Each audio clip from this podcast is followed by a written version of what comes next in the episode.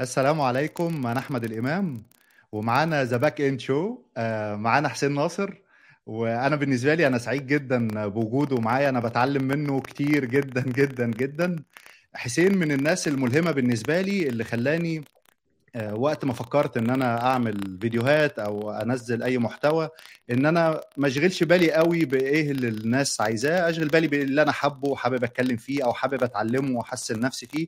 فطبعا حسين بيجودي في كل المواضيع اللي تخص الباك اند، ودي حاجه انا بالنسبه لي مهتم بيها جدا، بس هو بيجودي لحد ما وصل خلاص للحديد، يعني بيكلم البير ميتال حاليا، فانا طبعا مش هقدر اوصل للليفل ده.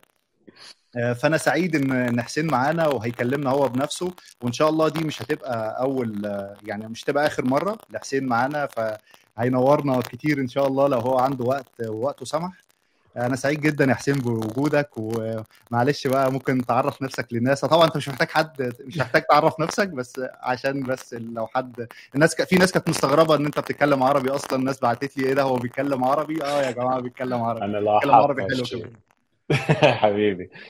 شكرا جزيلا احمد، ما قصرت والله. طبعا اسمي حسين ناصر، انا مولود في البحرين، واشتغلت بديت ممكن من 2005. هاي الاوفيشال فيرست اوفيشال جوب تبعي، واحنا مجال تبعي اول ما اشتغلت طبعا درست كمبيوتر ساينس والحاجات هذه في جامعة البحرين، بس مجالي شغلي هو اللي احنا اشتغله has nothing to do with what I talk about في قناتي. هو نظام اسمه GIS أو Geographic Information System. So hi, anything related to spatial technology, you know, maps, خرائط، هاي تخصصي يعني. بس أفكر فيه إنه وهاي ينطبق على كل شيء في السوفتوير انجينيرنج. لما you break down هاي أي domain راح توصل ل first principle، هاي الcomponents، هاي ال concepts اللي shared by everything else. يعني هو مشتركة مع جميع ال domains، أي شيء whether microservices or operating system level technologies, back-end engineering, front-end engineering، كلها في النهاية boils down على هاي الكونسبت. فالبحث تبعي أنا في أي شيء أسويه اللي أم بوصل له في النهاية هو إن أوصل له هاي الأساس، شنو فيه موجود في الأساس. وهاي الشيء طبعا ما أحب أستخدم كلمة صعب، بس ياخذ وقت بالضبط. ولما تكتشف هاي الأشياء هي أجمل شعور عندي، إنه شيء أنا كنت ما أعرف شلون يشتغل. مثلا اليوم الصبح كنت قاعد جالي على فكرة إنه شلون يشتغل الستاك، وشو الفرق بين الستاك والهيب. هاي الشيء درسونا إياه في الجامعة أول سنة، طبعا لما درسته أنا ما فهمت ولا شيء، وأعتقد هاي الشيء مشترك مع جميع الطلاب. يعني صح إنه نفهم شنو الستاك وشنو الهيب وشلون يسيف، بس ما أعرف أشرح لك أحمد. أحس إننا قاعدين نحفظ إحنا لما كنا في بداية العشرينات من حياتنا الهيب والستاك. يقول لك الدكتور يقول لك إنه الستاك هو يسيف فيه اللوكال فاريبلز والبارامترز، والهيب هو أبطأ سلوور. إنه كنا قاعد يقرون من تكست بوك وقاعد يحفظونك المعلومة، وأنت ما قاعد ازاي عملت تسنفس. طب ازاي اصلا انت مو مهم عندك انك تفهم هاي الكونسبت، لانه مو انترستد عندك اصلا، مو عندك اهتمام عشان تفهم ما بدايه هاي. فاست فورورد كم الحين 2001، 25 سنه يمكن، ما شاء الله ما اعرف احسب ازيد. لا 22 سنه، ماي ماث از باد. 22 سنه من اول ما دخلت الجامعه. It's been a while. الحين صار عندي interest. I really want to know لما أنا أكتب كود شنو يصير في ال virtual memory تبعي. الصبح اليوم عرفت exactly how it works. تمام. ليش؟ اتفضل قول. ممكن عشان احنا في وقت الجامعه بنبقى شايفين الفاليو بتاعت الكلام ده، يعني طب انا هستفيد بيه ايه، هستخدمه في ايه، فده بيخلينا مش ما عندناش شغف ان احنا ندور وراه. حاليا بقى انت يعني عارف او شايف، فانت بتحاول توصل انا مش فاهم دي، انا محتاج اوصل لها. عشان كده انا شايف انت شجعتني فعلا لحاجه شبه كده، لو انا بذاكر الداتابيز انا عرفت ان الداتابيز دي شغاله كذا كذا، بس طب ليه بقى، طب ازاي بقى من جوه بتعمل ده؟ ده خلاني يعني لو وصلت ان انا بقرا اوراق بحثيه، انا عمري ما في حياتي ما كنت هعمل كده، ولا كنت اتخيل ان انا اوصل للمرحله دي بالضبط. لان في الواقع اهم شيء هو ان يكون عندك اهتمام في الماده اللي انت قاعد تدرسها. ولما اقول ان اهتمام genuine interest، يعني يجي من القلب عاده، هاي ما في شيء يغلبه. لما يكون عندك هاي الاهتمام انت راح تسوي اي شيء عشان تفهم. وعاده وهاي راح يكون، هاي الكلام اللي راح اقوله شويه بيكون مناقض لكثير من المواد برا، بس عاده الاجوبه اللي تحصلها عاده ما راح تجي من كتب او من بودكاست او من بلوجز او رايتنجز. هذا اللي راح يكونوا مفيدين عشان يعطونك مثل دوتس، نقاط، بس انت مسؤوليتك انك توصل هذه النقاط، وما حد يقدر يسوي هالشيء الا انت راح توصل هاي النقاط، انت راح تشبك هاي مع بعض، وانت في النهايه راح يكون عندك الاندرستاندينج. هاي took me a while عشان افهم هاي الشيء صدق. في الواقع لما تفكر في هاي الشيء انت ما راح تحتاج تقرا اي كتاب لما تفهم، تكون فاهم الفاندمنتالز، لان اي شيء تقدر تحصله. فكر فيها مثلا لينكس شلون يشتغل، نظام جبار صح، بس لو خدت بعض الوقت مع نفسك راح يكون عندك منتل موديل شلون يشتغل، ممكن يكون غير مختلف عن شلون Linus implemented it صح؟ Linus Torvalds he might implement it differently. ممكن انت تقول انا بروح بسوي التطبيق تبعي بهاي الطريقه، راح اسوي virtual memory كذي، راح اسوي ما بي virtual memory. What's this? I don't really need it. Then you as you start thinking، لما تفكر زياده راح ترجع دائره كامله تقول هو سوى كذي لان هاي المشكله. إذا شنو هاي المشكلة؟ ليش هاي المشكلة؟ ليش الفيزيكال ميموري ليميتد؟ ولا الفيزيكال ميموري ليميتد لأن كل البروسيسز شير الفيزيكال ميموري، صح؟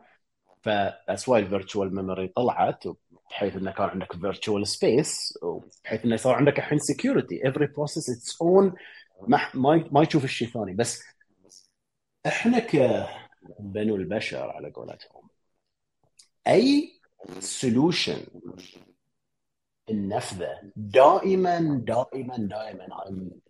من خبرتي المتواضعة دائما الجماعة مشاكل، دائما أي شيء تنفذه راح يطلع له ممكن حليت أنت مشكلة بس طلعت لك حاجة تانية بالضبط. دائما واحدة من الليميتيشن، أتكلم الحين الثمانينات، لا 1980 لما اخترعوا الفيرتشوال ميموري، فقالوا نوكي عن هالكونسبت الفيرتشوال ميموري، بس الحين عندك مشكله ثانيه المابينج. عندي هاي الفيزيكال ميموري، this is how my memory looks like, this is my virtual memory حق البروسيس.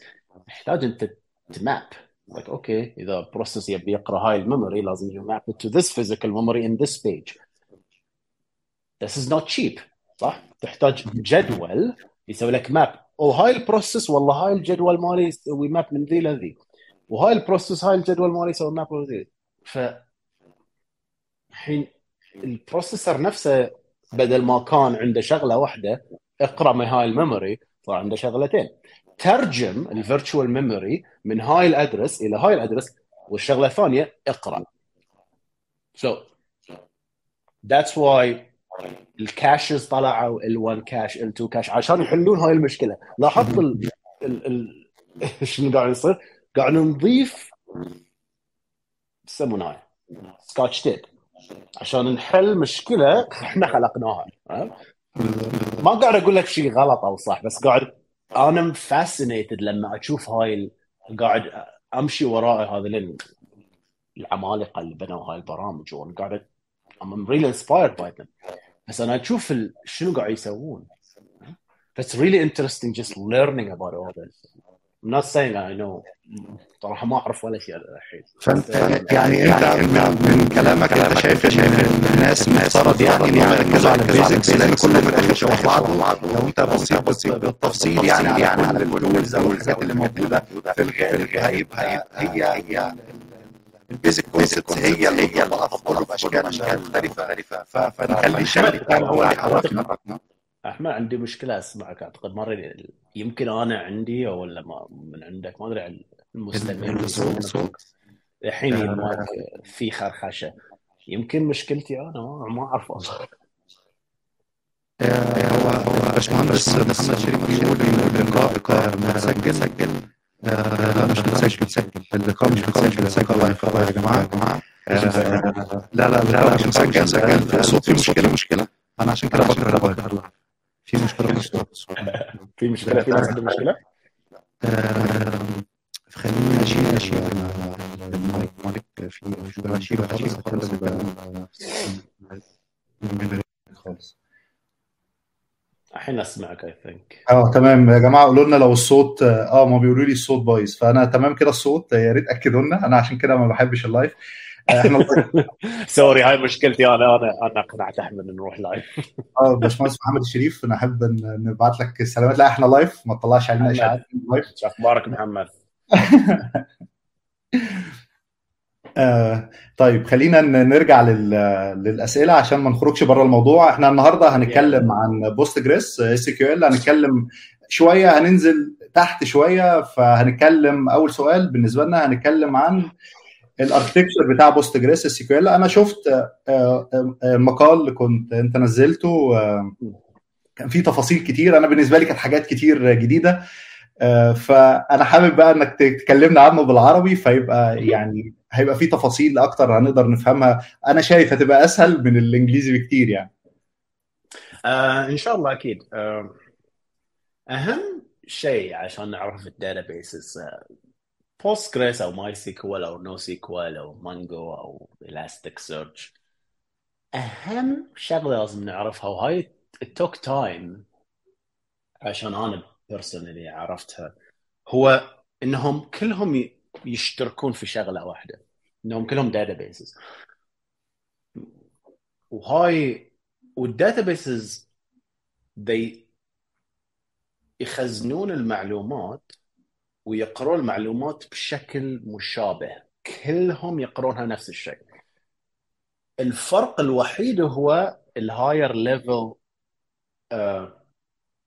بارسينج، الديكودينج تبع الداتا هذه، وطبعا الانترفيس تبعها مثلا شنو اللغة اللي أنا راح أستخدمها علشان أقرأ هذه المعلومات.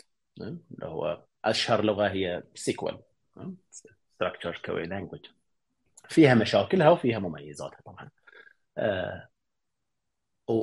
والسيكوال والنو سيكوال ازيد شيء الفرق بينهم هو هاي البارت الثاني، هو الفرونت اند اسميها انا اوف ذا داتابيس. هو شنو انت كبرمج لما تتكلم مع داتابيس تتكلم مع الفرونت اند تبع الداتابيس اللي هي اللغه تبعها، الترانزاكشن مانجمنت، هل أنت تتعامل مع جدول أو تتعامل مع collection، هل أنت تتعامل مع relations، هل أنت تتعامل مع key أو value. هاي الفرق. زين فنرجع حق السؤال. the architecture of Postgres really أهم شيء هو فكرة الpage، صفحة. أي معلومة لما تسيفها على الديسك أي database يسيفونها في صفحات، وهاي الصفحات غالباً 99% من الداتابيسز غالباً الصفحة هذه البيج fixed size.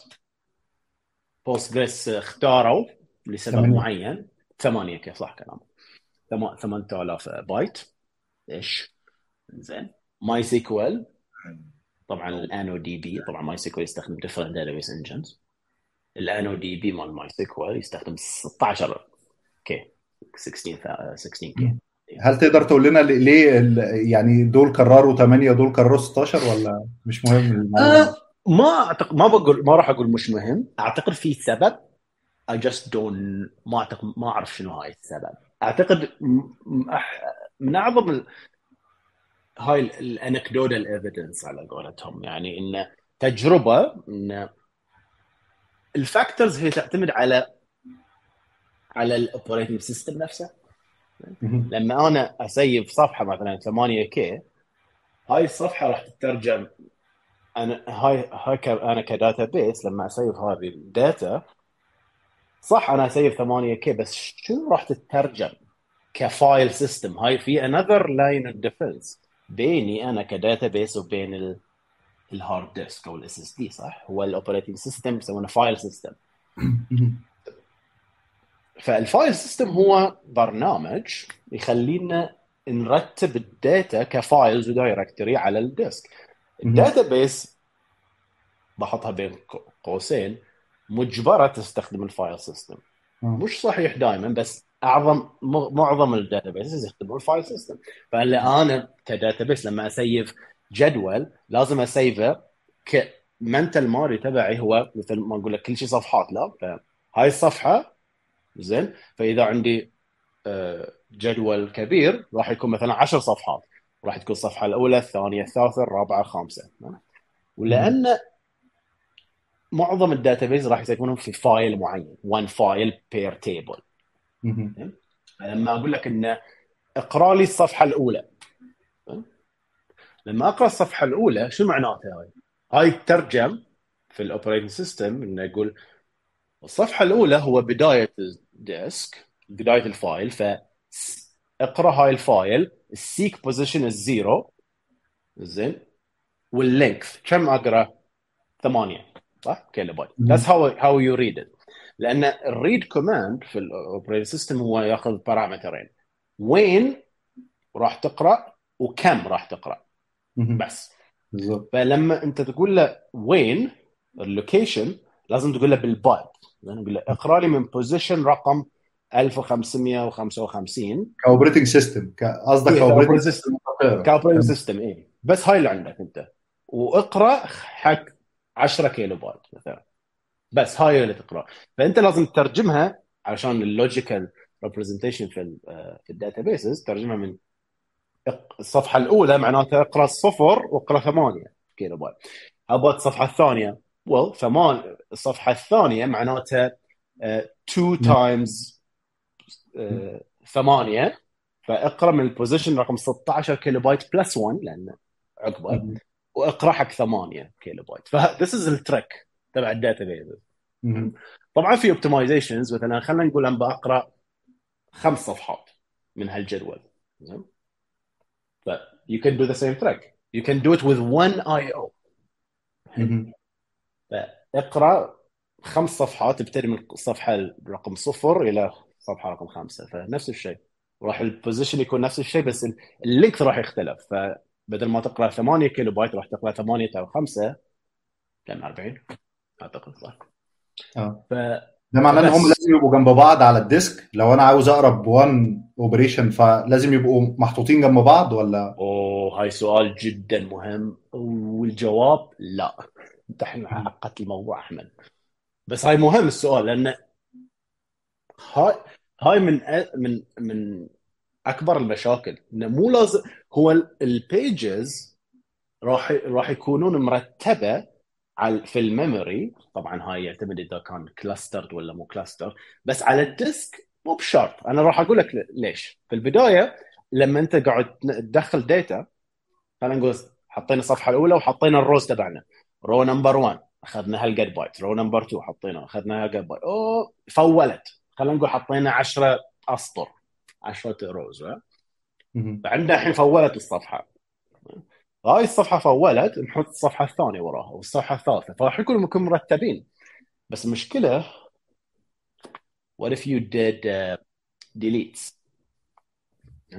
محيت المشكله. اوكي راح اقرا هالصفحه الثانيه، محيت الرو هذه. لما تمحيه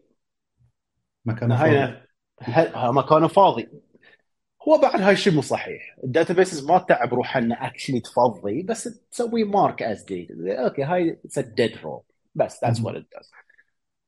اتس اكشلي الصفحه اعقل من كذي. الداتابيسز والماركت از ديتا تقول لك مين الترانزاكشن اللي اكشلي محت هاي الرول. ليش؟ لان ممكن ترانزاكشنز قديمه تحتاج تقرا هاي الديليتد رول. طبعا هاي يسمونها الايزوليشن ليفلز في الداتابيسز.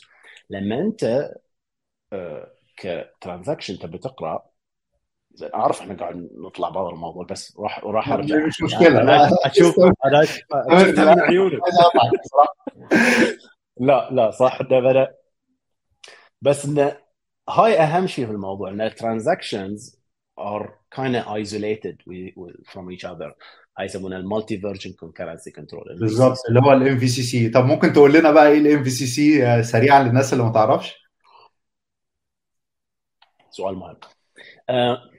لما انت تقرا من، خلينا نقول عندك نوت باد فايل، نوت باد هايل دوت اي اكس اي اللي هو عادي عندنا يعني موجود على كل ويندوز ماشين. لما انا اكتب حق هاي النوت باد اسيف، the moment انا اسيف شغله في هاي الفايل، ما حد يقدر يقرا الشيء اللي انا سيفته. خلاص قبل اللي اي اوفر روتد انتهى. بس في الداتابيس هاي الشيء مو صحيح، يعني ما يصير last win in kind of a situation. أنا databases الأولى قد ممكن، بس خلينا نقول أنت قاعد تحاول تطبع ريبورت معين مع السيلز، كم مبيعاتك، كم صار عندنا مبيعات في الحين هاليوم. فلما أنت تقرأ مبيعات تحتاج تسوي سيكوال، لا تقرأ أوكي select from product sales whatever اليوم. فلما تقرأ تقرأ تقرأ تقرأ، what if someone just made a new sale? زين؟ هل أنا لازم أقرأها هاي السيل ولا لا؟ what if مثلا أنت قرأت كل شيء بس someone inserted before you، هل لازم أقرأها ولا لا؟ فيصير عندك inconsistent result لما واحد يغير من تحت الزولية على قولتهم، من تحت السجادة، من تحت الطاولة، يغير أشياء، يصير inconsistent result. That's why consistency is very important في databases. ما أعرف شنو كونسيستنت بالعربي، المثابرة غلط. فالكونسيستنت جدا مهمة. فلما يكون عندك كونسيستنسي ممكن معناها الاتساق مثلا، أو يعني تبقى الداتا متسقة مع بعض أو سليمة. يعني إيه متسق، منتسق صح، الداتا منتسق. إيه مهم، especially إذا كان عندك count مثلا، أو عندنا مبيعات 10 مبيعات سويناها اليوم زين، بس لما تقراهم يطلعون مثلا 11. هاي يسمونها غير متناسقه. عندك انت قلت لي شيء بس طلعت لي شيء ثاني، لان لما انت قرأت الكاونت في اثناء انت لما تقرا الكاونت someone just made a sale and you added an extra thing and you get bad stuff. So transaction يحتاجون something called isolation. Default isolation level most databases called read committed، يعني بليز خلني اقرا بس الاشياء اللي actually got committed. زين لما انا اللي راح يخلي يغيرون، بس as long as they are not committing their changes انا ما علي منهم، لان احتمال واحد يكتب شيء بس he crashed، the client crashes، فيمكن سوى كم مبيعات وبعدين crashed. I don't want this because that's a dirty read يسمونها. You read something that is actually dirty and غير صحيح. انت بتقرا الاشياء اللي بس كوميتد، اللي متاكدين منها. هاي الايزوليشن ليفل اصلا تاعت يكون مش اناف، مش كافي. ففي ايزوليشن ليفل ثاني يخلي ترانزاكشن ما تشوف ولا شيء اتقول حتى لو كانت كوميتد. فلما ابتدي في ترانزاكشن اقرا بس الاشياء اللي صارت كوميتد لما انا ابتديت الترانزاكشن تبعي. لما انا ابتدي وابدا اقرا خلاص اي شيء يجي عقب I don't care if committed ما committed I don't want it، ما احتاج اقرا ولا شيء لانه بيصير خربطه عندي بالحسابات. هاي يسمونها repeatable read isolation level. I want my reads to be repeatable. لما اقرا شيء ورد اقرا ورد اقرا، ما دام انا في الترانزاكشن ما بيتغير. اذا واحد غير I don't care. هاي يسمونها repeatable read، وعادة يتنفذ versioning، يعني أحط version 0 أو timestamp. هو ده اللي الام في سي سي بيعمله، بيعمل فيرجن. ايوه اكزاكتلي، بيعمل فيرجننج. شلون امبلمنتد استختلف طبعا. اعتقد كاساندرا actually does labeling. So high row version 0, high row version 1. فما انت تقرا you started at version 1, you're going to only read version 1. You're not going to read anything after version 1. داخل نفس الترانزاكشن. داخل نفس الترانزاكشن. ويمكن بعضهم يسألوا شنو الترانزاكشن؟ هاي another سؤال جدا مهم. والترانزاكشن هي عبارة عن مجموعة من الكويريز انزين جروبت كيونت واحد، وهاي اليونت ما يصير يو بريك ات، مستحيل. عرفت يعني متحد، هذه كل هالكويريز لازم كلها تروح او ولا واحده تروح. فاذا if you run a transaction and you crash in the middle، هاي الاشياء اللي كتبتها لازم تشيلها من الداتابيس لان خطأ تعتبر، لأنك أنت ما سويت كبت. فهاي الترانزاكشن كونسبت مال ترانزاكشن أو جدا مهمة. نرجع موضوعنا بوستجريس. لا كنا نتكلم عن بوستجريس. تمام. رجعت تاني للسؤال الأصلي، الاركتكتشر بتاع بوستجريس، لأن إحنا يعني تطرقنا سنة برا بس عشان الناس يعني تبقى معانا في الصورة. إحنا كنا نتكلم عن بوستجريس بس عشان أشرح شنو بوستجريس يشتغل لازم نفهم شلون كل الداتابيسز، الفاندمنتالز اوف داتابيسز. وانا اتكلم في كورسي في يوديمي، اتكلم بتفاصيل يعني عن هذه الاشياء. بس الفاندمنتالز هي everything is stored transactions، كل من عنده transaction. MongoDB I think started without transaction at some point، بعدين they added it. or transaction تبعك كان على document، بعدين سووه multi document transactions. طبعا transaction شيء صعب انك تنفذه. الحين الفيرجنز تبعهم يشتغلوا يسابورت مالتي ليفل، مالتي دوكيمنت ترانزاكشنز وحاجات كذي. بس في النهايه البيجز، كونسبت مال البيجز اللي هو فيكس سايز بيجز، مهم جدا مهمه. احنا نسيف روز في البيجز زين، وهاي الكونسبت الثانيه. والكونسبت الاخيره اللي ما تكلمت عنها هي الاندكسز، الفهرست. الحين ده عندي جدول انا في مليون روز. هاي المليون رو ممكن بريكس داون into خلينا نقول 100 صفحة. دائما فكر في الجدول انه يكون صفحات في النهاية. مستحيل اي داتابيس تستخدم شيء غير صفحات، عرفت؟ لان الاوردر تبع things is very important to read. هاي البيجز لما تقرأ صفحة ما راح تحصل سطر واحد، راح تحصل مجموعة من الأسطر.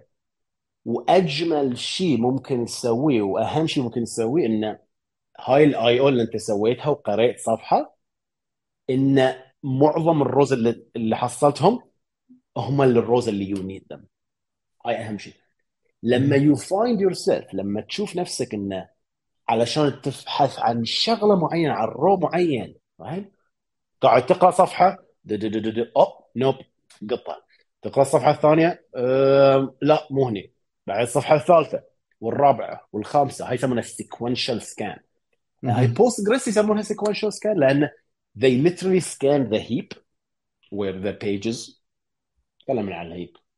كونسبت الهيب إنه هو لما عندك برنامج دائما يكون في heap where you save your variables, your static variables, globals والmemory allocation. هناك راح يكونك في الهيب. فلما أنا أقرأ الصفحة من الديسك لازم أحطها مكان، فالمكان اللي تنحطه هو يسمونه الهيب داتابيسز. هم بيحطوها ليه في الميموري؟ يعني ليه بينقلها كفايل ويحطها في الميموري؟ لأنه ما تقدر تسوي ولا شيء على الديسك. أي أوبريشن مستحيل تقدر تسوي على شيء على الديسك. بس أنا لما أقول هالجملة أي من المستمعين لا تحط في بالك إن هاي الشيء مستحيل. حط في بالك إن currently الحين مش possible. It's not possible right now. يمكن أنت كمستمع الحين راح تخترع تكنولوجي في المستقبل اللي تخلي الديسك نفسه يكون فيه معالج يخلي هاي العملية صحيحة تصير. لأن احمد هاي السؤال جدا مهم اللي سالته الحين، تعرف شو؟ اقدر ممكن نتكلم عن ناخذ اللايف كومنت نتكلم عن بس عن هاي الموضوع. ليش انا سحبت الصفحه من الديسك وحطيتها في الميموري علشان اشتغل عليها؟ ها هاي العمليه مو رخيصه اتقول، في tremendous amount of work تصير.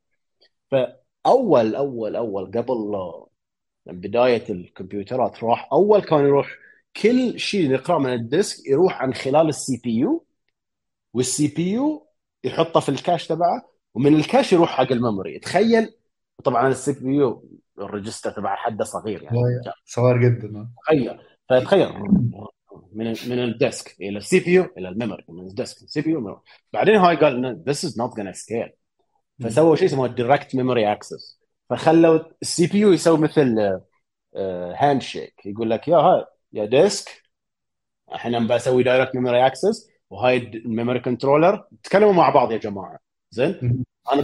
انا بس فتحت الشانل انقل وبس، بعدين السي بي يو يشيل يده من الموضوع، بس يسوي ريكويست كانه يقول لك او انقل لي 10 ميجا بايت من الديسك الى هاي الميموري لوكيشن ستارتنج فروم هير وبس. هاي دايركت ميموري اكسس يستخدم في النتورك كارد لما اقرا الباكيتس من النتورك، او تقرا من الديسك تحطه في الميموري. نفس الشيء بالضبط. DMA is one of the most important technologies that we invented عشان سريع DMA direct memory access. فلازم احطها في الميموري علشان شنو؟ اي عمليه اي بروسيسنج.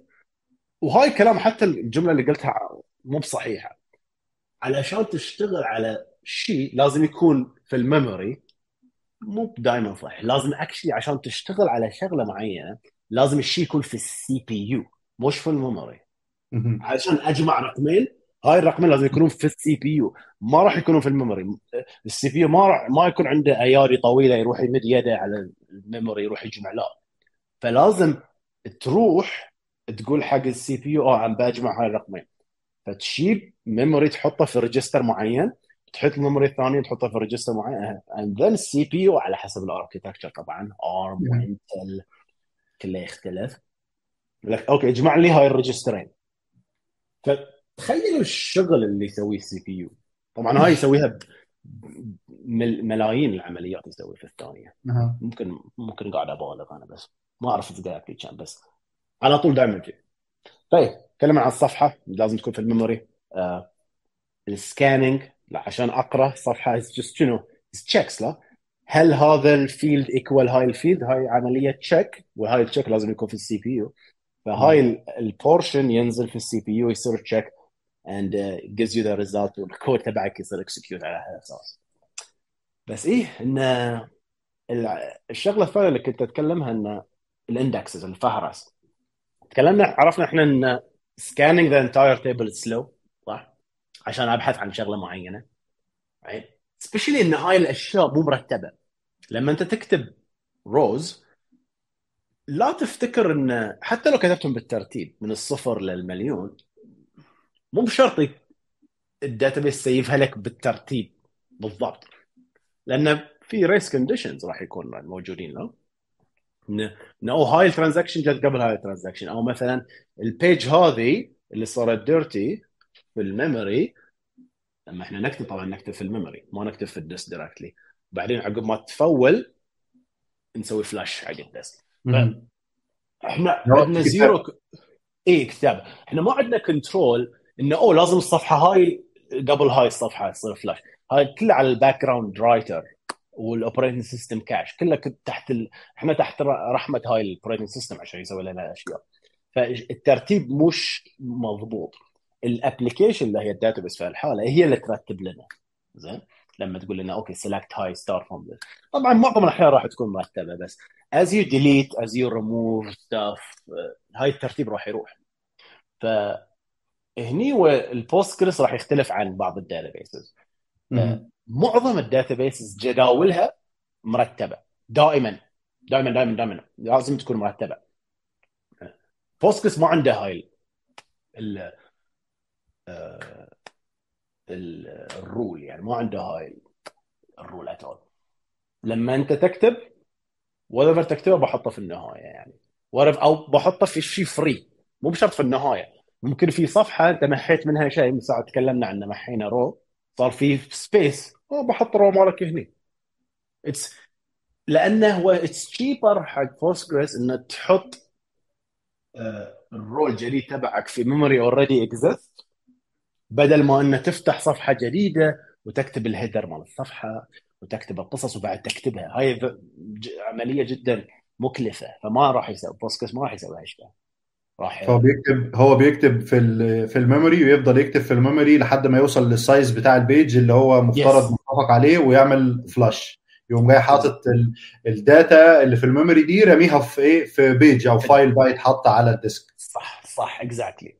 زين، بس حتى هاي العمليه احمد ما بركز عليها. لما الصفحه تكون فل، مش شرط ان الصفحه راح تروح على الديسك، لا، ممكن تتم في الميموري. باي ذا واي، احنا هاي الميموري اللوكيشن ما عطيناه اسم. احنا هاي وين هاي الميموري، هاي يسمونه ان هاي مشترك في كل الداتابيس، يسمونه شيرد بافرز او بافر بول. بالضبط، البركه فيها كل الصفحات اللي في الميموري، whatever is في الميموري. وهاي لما انت تسوي كونفيجر حق بوستك يقول لك كم تبي البافر بول مالك سايزه، والله 512 كيلو بايت، والله 128 ميجا بايت، وتقدر تزيدها وتقللها. The more pages يكون عندك في الشيرد بفر، the faster things are. But also there is cost to it. ندخل في الموضوع يصير شوية معقد السالفة هذه. خلنا على الفاندمنتالز بس. كل شيء بيكون في البفر بول. مكلف إن إحنا نكتب صفحة في الديسك، فإحنا نحاول Postgres يحاول يكون عنده صفحات dirty. أقدر أقول صفحات وسخة، ما أعرف بالعربي شلون أترجمها سوري، بس إن صفحات مكتوب فيها. ليش؟ لأن في بعض الصفحات إحنا يمكن قرأناها بس ما غيرنا فيها ولا شيء. كتب فيها شيء بس قرأناها. someone في أحد كان يبي يسوي كويري وجبنا صفحة بس ما حد غيرها، ما هالروز اللي فيها ما حد لمسها. فهاي الصفحة تكون read only I guess. فما it's خطأ أصلاً إنك تاخذها صفحه وتكتبها. ليش؟ لان انت الحين سويت فلاش وسويت اي او، whether it is hard disk or SSD. عمليه ما راح تحتاجها، يعني سويت شيء انت مو لازم تسويه اصلا، فانت على الفاضي. اكزاكتلي، فاشياء نسويها على الفاضي راح يزيد الكوست، لان مور اي او يصير ابطا. فالداتابيسز are very smart about this. يعني يبرمجوها بشكل ذكي، يقول لك اوكي هاي ما لمست الصفحه، I'm not gonna touch it. شو يصير discard، يقول لك اوكي let's just discard it just free. يسوي يقول operating system free، انا مالك وفري له، انا Postgres مكتوب بالسي. وهذه العمليات اللي يسوونها، العمليات you allocate memory or free the memory بس. فلما احنا كنا نتكلم عن شيء، نجي حق الاندكسز، نرجع حق موضوع الاندكسز او الفهارس. صعب انك تقرا كل هالاشياء، very slow. فتحتاج داتا ستراكشر ثاني يختصر لك الوقت، يختصر لك، يقول لك خلينا نقول احنا نبحث عن، سويت لك فهرس او اندكس على برايمري كي معين، زين. فلما انت تسوي هاي الفهرس على هاي الاندكس، على هاي الكولوم، هنقول مثلا انتجر رقم 1 2 3. Postgres راح يسوي another file. هاي الفايل في صفحات نفس الشيء بعد، ما في فرق. اندكسز والداتابيس والتيبلز كلهم صفحات في النهايه. هاي الصفحات فيهم بس الكولوم اللي انت حطيته، اللي هي خلينا مو في كل الروز غير عن الداتا بيجز. الداتا بيجز في الفول رو، فاذا عندك تيب جدول وفي 100 كولوم، راح يكون عندك الرو مثل فات رو له انه وايد كولومز فيه، فعدد الروز اللي كنت تحطهم في الصفحه راح يكون اقل، لان الرو 1 رو ممكن يكون 100 بايت، الرو الثاني يكون 50، الرو الثالث ممكن يكون 1500، لأنه حاط سترينج في الواحد منهم سترينج، والسترينج كان عول. فهاي الرو سايزز changes. فعلى اساس ان عدد الروز جدا ما تقدر تحط فيه وايد معلومات في صفحه معينه، بس في الاندكس لا، اتس وان كولوم. وطبعا نقدر نقول نروح في تفاصيل، بس هاي الاندكس يكون ستراكشر اسمه بي 3 في انذر داتا ستراكشرز كولد ال اس ام، بس هاي داتا ستراكشرز بروحهم نايف بروحها نقدر نتناقش فيهم. بس هاي داتا ستراكشرز يتكون من قسمين باختصار. القسم الاول هو الترافيرسال، يقول لك اوكي الصفحه الاولى تتكون من هاي الكيز مالي، انت تبحث عن، خلينا نقول تبحث عن الرقم، عن الاي دي 1000، فانت راح تقرا الصفحه الروت يقول لك اوكي وين 1000 بالضبط، يقول لك اذا تبي من الصفر الى 500 روح في هالصفحه، من ال 500 الى 750 روح في هالصفحه، من 1000 الى 1500 روح في هالصفحه. فانت يدو هذه 3 تشيكس، انا ب 1000 اوكي ما راح اقرا هاي الصفحه، ما راح اقرا هاي الصفحه، راح اقرا بين ال 1000 و 1500. فهاي التريك انه يو سكيب a lot of pages by just doing these nice checks. انت كنت حاططها في ارتكل تقريبا اللي هي الفندق والارقام بتاعه الفندق بتاعه الغرف، صح؟ لما كنت في I think لاس فيغاس رايحين احنا في كريسماس الهوليداي، فكنت لما في فندق شفتها هاي وقلت لحظه هاي very similar to the index. ما تذكرون اذا رحت فندق معين تبي تبحث عن غرفتك يقول لك اوكي انت غرفه مالك مثلا رقم 512، فانت توصل لما مر عندك يمين ويسار اي شيء 500 وازيد تروح للصوب، 500 واقل تروح للصوب. ف this is kind of a same concept حق الاندكسينج، لان اذا ما كان عندك هاي اللافته راح شنو راح تبحث في كل الممرات فول فندق ستايل فول فلور. اذا بعد هاي another type of index. لا فالهوتيل فيه two indexes، الاول اندكس هو الفلور مالك، وعاده جينيسلي الروم نمبر في رقم الفلور، هاي حطوه بالعمدن علشان من بدل ما يحطوا لك two numbers او الفلور رقم 7 والغرفه رقم 30، فاعطوك 730 اول ديجيت هي الفلور، فانت تستخدم اول ديجيت. عندك 7 elevators، اوكي انا السابع. وطبعا في لاس فيغاس في حتى في مثل كولومز، يعني يقول لك اوه انت تبي من الفلور 1 ل 5 روح مني هاي اليفيتر، اذا تبي من الفلور 5 ل 10 روح هاي اليفيتر، واذا من 10 ل 15 روح هاي اليفيتر، لان طبعا فندق كبير جدا لا، فحتى الفلور نفسه في اندكسنج. فانس يو فايند ذا فلور يو فايند ذن يو سيرش يور روم ان ذا فلور. فمثل الكونسبت يعني الكتاب مثلا تبحث عن شيء معين، خلينا نقول انا هاي اللي قاعد اطالع لينكس بايبل انا عندي هنا كتاب، انزين وانا ام بتكلم ام بقرا عن الفيرتشوال ميموري، زين الكتاب ازيد من 400 صفحه، ما راح ادور 400 صفحه عشان اكتب فيرتشوال ميموري لا، فراح اروح الاندكس اللي هو الفهرس اقول اوكي وين الفيرتشوال ميموري. الاندكس عاده صغير فسكانت وعاده مرتب الفا بشكل هاي في الالفابت. فيرتشوال ميموري اوكي صفحه كم او صفحه 415، سيده اروح صفحه 415. نفس الشيء في الداتابيسز، فيسكان الداتابيس بالضبط بيقول لك اوه والله انت الحين بحثت عن رقم 100، احنا كنا نبحث عن رقم 1000 سوري، اوه رو 1000، رو 1000 ترى موجود في الصفحه 512،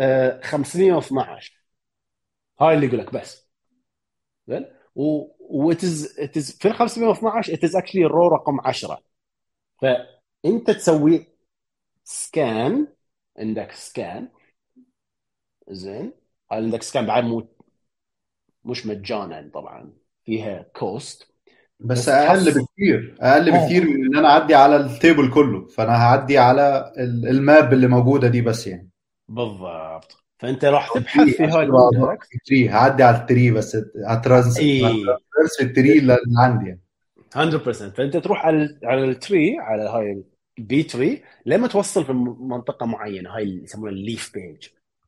الليف بيج فيهم كي فاليو ستور، مثل اي كي فاليو ستور تعرفه. الكي هو اللي انت قلته اللي هو تبحث عن 1000، ولما تحصل 1000 نفس اي شيء ثاني، لما تحصل هاي الصفحه اللي ال1000 فيها راح تحصل 999، راح تحصل 998 997 وهكذا، راح تحصل اللي عقبه بعد 1001 1002. فهاي الصفحه جدا غنيه بالنيد بالروز، يعني بالكيز، مش روز، ما فيها روز، فيها كيز. فانا بلاقي الكي بتاعي وبعد كده اروح بقى فايند مكانه فين بقى، الرو نفسه فين. عليك نور. فالكي هو الرقم، والفاليو الموجوده هي هنا. يعتمد هي واحد من الفروقات بين ماي سيكوال بوستجريس. احنا نتكلم عن بوستجريس، خلينا نستك في بوستجريس. الفاليو في بوستجريس هي الصفحه في الهيب، اي رقم الصفحه، و التوبل اي دي اللي هو التوبل اي دي هو مثل سيستم اي دي واحنا ما نشوفه كيوزرز، يعني زين هو مثل اوتو انكريمنت. اعتقد 4 بليون up to 4 بليونز 4 مليارات بس تقدر تحصل. زين ويقول لك انه هاي التوبل اي دي مالك، زين بس هاي الفاليو. فانت بس تحصل هاي شغلك ما كمل.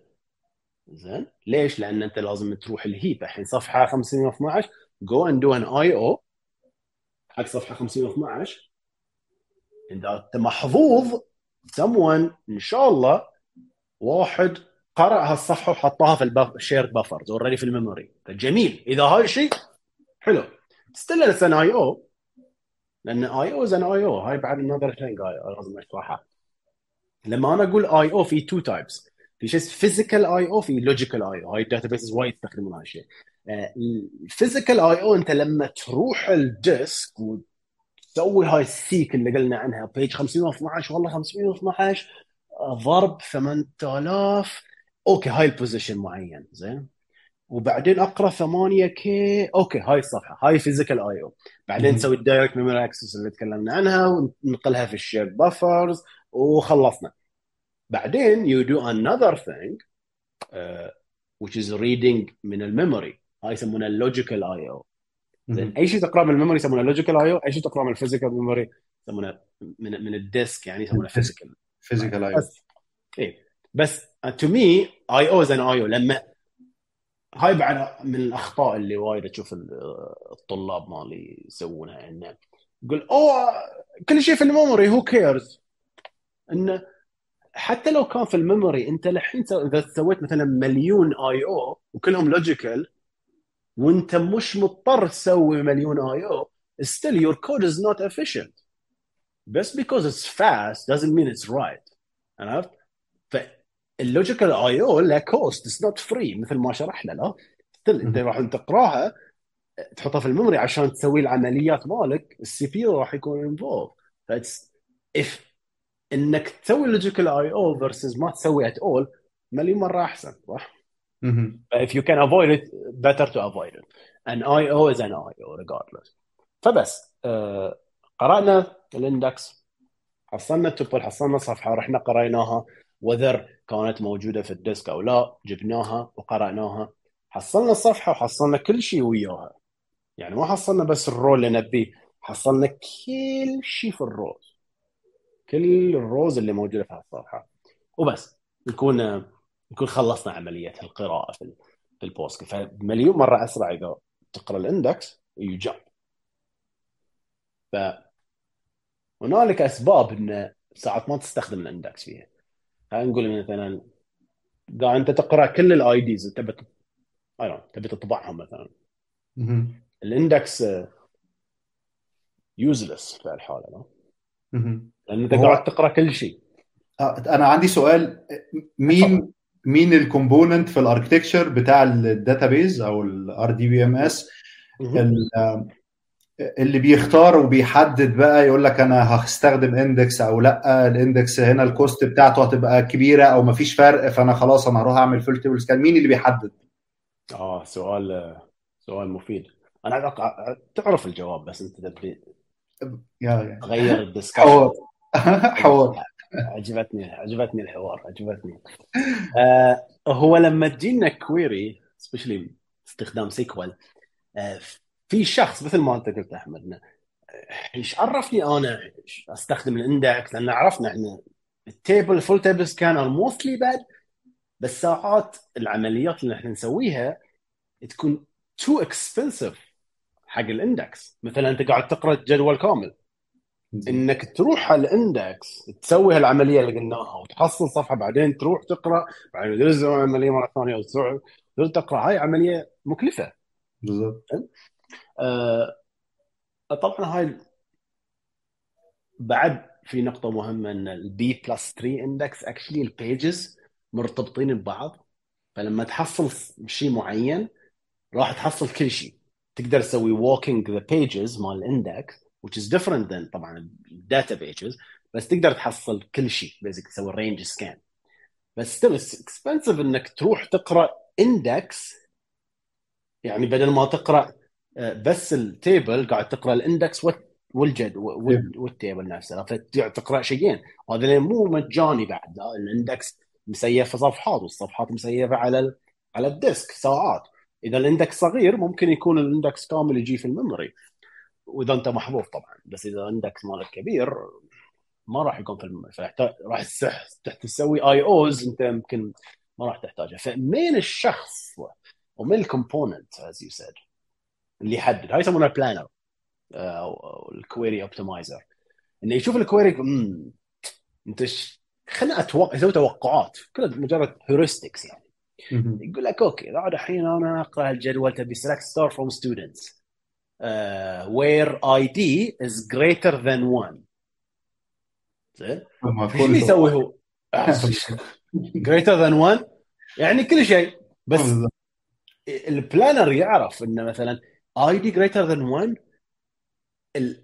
البلانر يستخدم شيء يسمونه داتابيس ستاتستكس، يعني من الاندكس من الجدول يسيف شيء هنتس، يقول انا اخر اكبر رقم شفته هو مليون واصغر رقم شفته هو 1. زين وهذا الشخص يبي اي شيء اكبر من 1، يعني احتمال يبي كل شيء. فاذا تبي كل شيء هل استخدم الاندكس؟ اعرف ان الاي دي على الاندكس بس probably not a good idea to use the index, so I'm going to use the sequential scan or full table scan. وعلى اني انا فانسي بستخدم parallel sequential scan، عندي threads وعندي processes، خلينا نسوي 5 processes ويلا كلكم سووا سكان حق الجدول. فالبلانر يستخدم، معلش النقطه دي مهمه، انت بتقول ان انا اقدر اعمل فول تيبل سكان بس سيكوينشال، بدل ما يبقى هو بروسيس واحده بتعدي على كل التيبل، لا انا هقسمهم مثلا 5 في الكونفيجريشن بقى بتاع بوست جريس، تقدر تحدد ده. تقول له انا عايز 5 بروسيسز او ثريدز وات ايفر بقى على حسب السيستم، هيعدوا كل واحد هياخد جزء معين هو هيعمل سكان ليه، بحيث تبقى العمليه اسرع، يعني ما يبقاش بقى يعني بطيئه جدا 100%. يعني المشكله احمد احنا تعودنا على الرفاهيه، احنا كمبرمجين صرنا حياتنا كلها رفاهيه في رفاهيه. نستخدم فريم وركات ولايبرارات، زين وهاي لا سطر واحد ويسوي لك ماجيك. شنو هالماجيك؟ اي دونت كير، خلاص انا كتبت، انا صرت الحين كتبت لي برنامج، بس برنامج كله 3 سطور، بس تعال تشوف هاي ال3 سطور شو يسوون. احنا شنو سوينا؟ احنا زيدنا حسنا حياتنا البرمجيه، احنا صرنا نكتب اقل كود، بس للاسف صرنا ما نفهم بالضبط، اقل فهم، ما عندنا ولا زيرو فهم على شنو قاعد يصير في العالم. انه اوه صارت البرنامج ما يشتغل which is good، يعني مو انا مو ضد الايديا، انا هو مفيد للصناعه بس مش مفيد بالنسبه للافراد اللي شغاله في الصناعه، لان الكواليتي بتاعت الناس بتقل، لانه مش مهتم يعرف، لانه انا مش مضطر، غالبا لازم ابقى مضطر عشان اتعلم، فانا مش مضطر فمش هتعلم. بالضبط صح. ولا تاخذون كلامنا هني انك لازم تتعلم ولازم تفهم، مو لازم تسوي ولا شيء. هو في النهايه يرجع لأنا كنا نتكلم انا واحمد قبل الشو، كنا نتكلم ان كل شيء في النهايه يرجع حق شنو انت تحس، عرفت شنو الانترست مالك. فاذا انت انا مثلا انت مو انترست حق هالشيء اتس اوكي، يو دونت هاف انترست تو ات، مو شرط لازم تقنع نفسك انه لازم يكون عندي انترست ولازم افهم كل شيء، لا لازم هالشيء يجيب من نفسك، مو احنا نقول لك، عرفت؟ ف عمرك لا تاخذ اي نصيحه من احد الا اذا انت بروحك مقتنع فيها. لانه ممكن واحد يجي يقول لي انا ترى لا، انا بالنسبه لي وظيفه المبرمج عباره عن وظيفه، انا اروح انا عندي عائله، بعدين انا اشتغل من 9 ل 5، خلاص انا اخلص، خلاص اي دونت كير اباوت برمجه، عندي هوايات اخرى، عندي اشياء ثانيه، بالنسبه لي هاي وظيفه، وهاي الشيء مقتنع له، وهاي الشيء لازم نفهمه. احنا عارف احنا خارج نطاق الموضوع، بس هاي نقطه مهمه جدا، لان هاي يصير كونفليكت في الانسان، يقول هو لازم انا اصير كذي، لازم اتعلم، لازم افهم. بس لا، مو لازم هاي الاشياء تفكر فيها، يعني whatever شيء راجع لك، اذا تحس صدق حاب تتعلم وتحس، لان شنو هاي السطرين راح يسوي لك مشاكل ازيد في الفيوتشر تبعك اذا ما فهمتهم، من الناحين الايز اوف كونفينينس. صح الحين كونفينينس خلصت، بس what if something breaks, what if the framework has a bug. هاي مشكله بترجع لك انت، فأحسن إنك تفهمها شلون يصير هالأشياء. وأنا نسيت الحين شنو كان السبب لنا هاي المشكلة. الرفاهية، ليش بنحكي موضوع الرفاهية؟ الإندكس، نتكلم عن الإندكس. السبب الثريدز، إنك تقدر تعمل فول تيبل سكان بالثريدز، فما تعمل. يس يس تاكل. إحنا نفس الشيء هني، برنو كويري تبعي سريعة. I don't care. صح؟ لما إحنا على الكودينج تبعنا ديفلوبمنت، عندي 1,000,000 رو. خلينا نقول بداية، خلينا نقول عندي 500,000، بس ما فكرت أنا في المستقبل، وعندي أنا ديفلوبمنت ماشين جبارة، I don't know 8 cores 16 threads، عرفت، multi threaded، يسمونها hyper threading، sorry، عندي RAM 32 جيج RAM، وشغلت الكويري وبرنامجي سريعة، it comes back in 500 millisecond، 400 millisecond. أنا سعيد، أنا إنسان سعيد. ولا واسال بقى كمان، هو الناس بتقول ليه الفول تيبل سكان بطيء؟ ما هو سريع يا جماعه، في ايه؟ ما انا عملت الفول تيبل سكان بسرعه، وفي ايه؟ صح، ليش انا سريع؟ لان الداتابيس اخفت شيء مهم عندنا، اللي هو الباراليزم.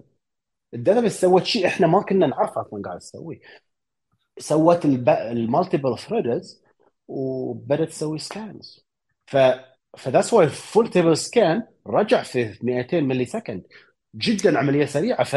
من الطبيعي أن المبرمج يفكر أن أنا ما عندي مشكلة في كودي. ليش؟ لأنه ما كان يفهم شنو قاعد يصير خلف الكواليس، وهاي للأسف هاي المشكلة.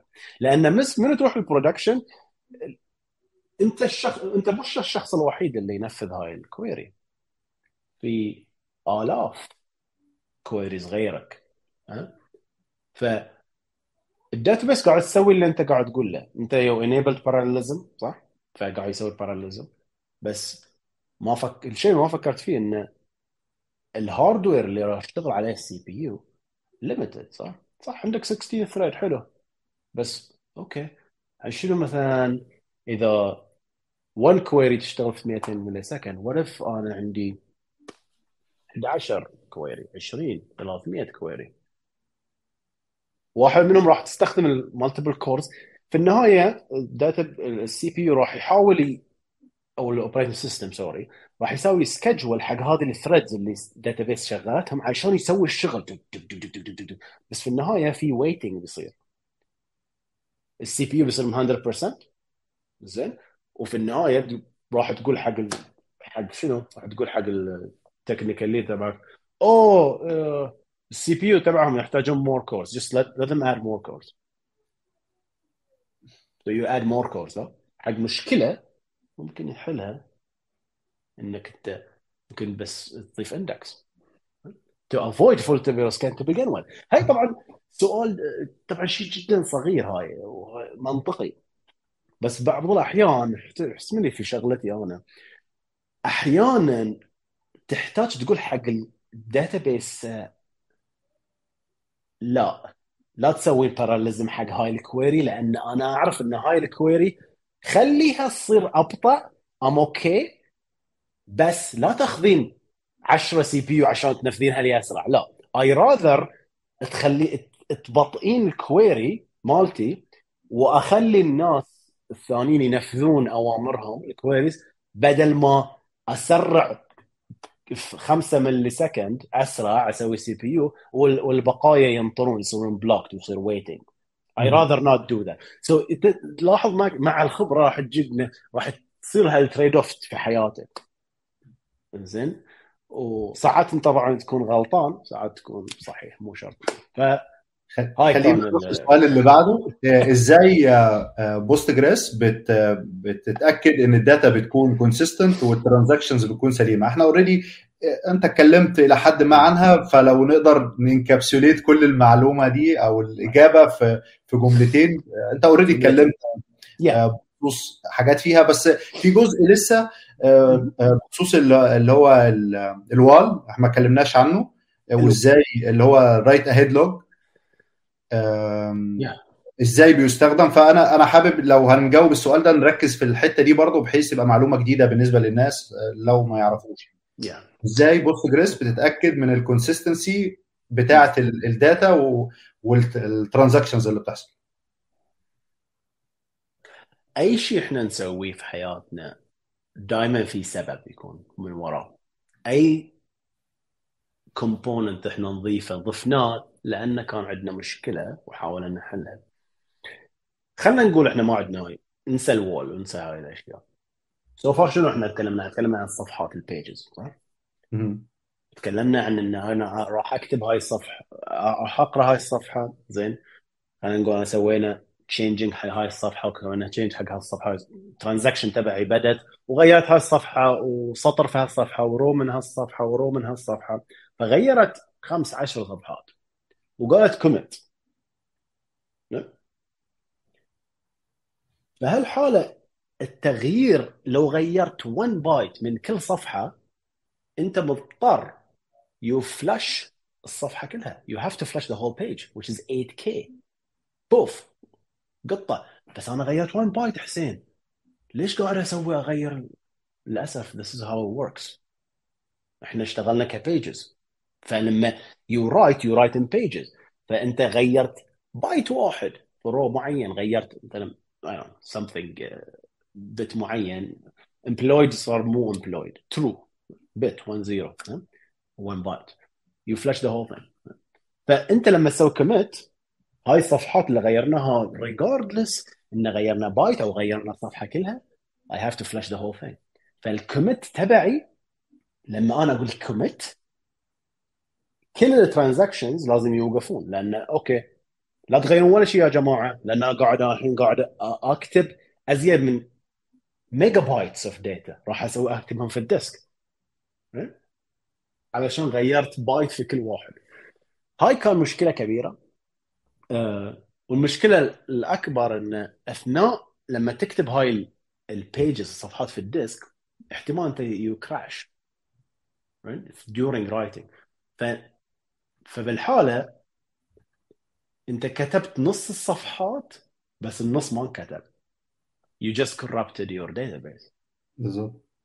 فعلشان نحلون هاي المشكلتين إن نصير efficient في flashing وعلشان we recover in case of a crash الكمبيوتر ساينس اخترعوا شيء يسمونه right ahead log. قالوا أوكي أنت الداتابيس تبعك ترانزاكشن تبعك غيرت رو معين، اكتب في البيج نفسها ان غيرت هاي الرو جديد، زين وخلاص ضيفه. تبي انسرت نيو روز على عيني وراسي حط نيو روز ضيف، تبي تمحي امحي، اكتب في البيجز في الشيرد بفر وخلهم مغيرين خلهم ديرتي في البيجز. بس امبيك بعد تكتب لي في مكان ثاني هاي المكان بس التغييرات، لا تكتب لي الصفحه كامله، لا تكتب لي الرو كامل، قول لي شنو غيرت. ما يقول لي مثلا رو رقم واحد غيرت هذه بس this is the new value، رو رقم اثنين غيرت هاي، رقم ثلاث غيرت هاي بس. فاز tiny small information زين of changes that you did شنو غيرت. وهذه الشرط ان هذه التشينجز لازم لما انا اكمت لازم هالتشينجز يروحون الديسك. مجرد ان هاي التشينجز راحوا الديسك it's safe. حتى لو you crashed you lost all the changes في البيجز it's fine. ليش؟ احنا غيرنا هاي الصفحات في الميموري وكتبنا ان غيرنا السطر الاول والسطر الثاني والسطر الثالث وبس. لما كتبنا وسوينا كوميت وي فلاش ذس تشينجز، نحن هنا قاعد اسميهم تغييرات، ما اسميناهم شيء ثاني. للحين ما قلت اسم وول، للحين ما جبنا ريدو للحين السالفه. فاي فلاشت، ولما اي فلاشت وخلاص صار في الديسك الداتابيس كراشت، ولان البيجز في الميموري مع التغييرات تبعي كلها راحوا. فاحنا عندنا نسخه من هالصفحات طبعا في الديسك، بس هما قديمه هاي النسخات، نسخات مو ما راح يماتشز شنو عندنا احنا في الداتابيس. فلما الداتابيس يصير كراش and you start back up, and this is part of the crashes and data corruption, Postgres will says okay انا خلعت الحين اول شيء داتابيس بروسس، اول بروسس يشتغل اسمه ستارت اب بروسس.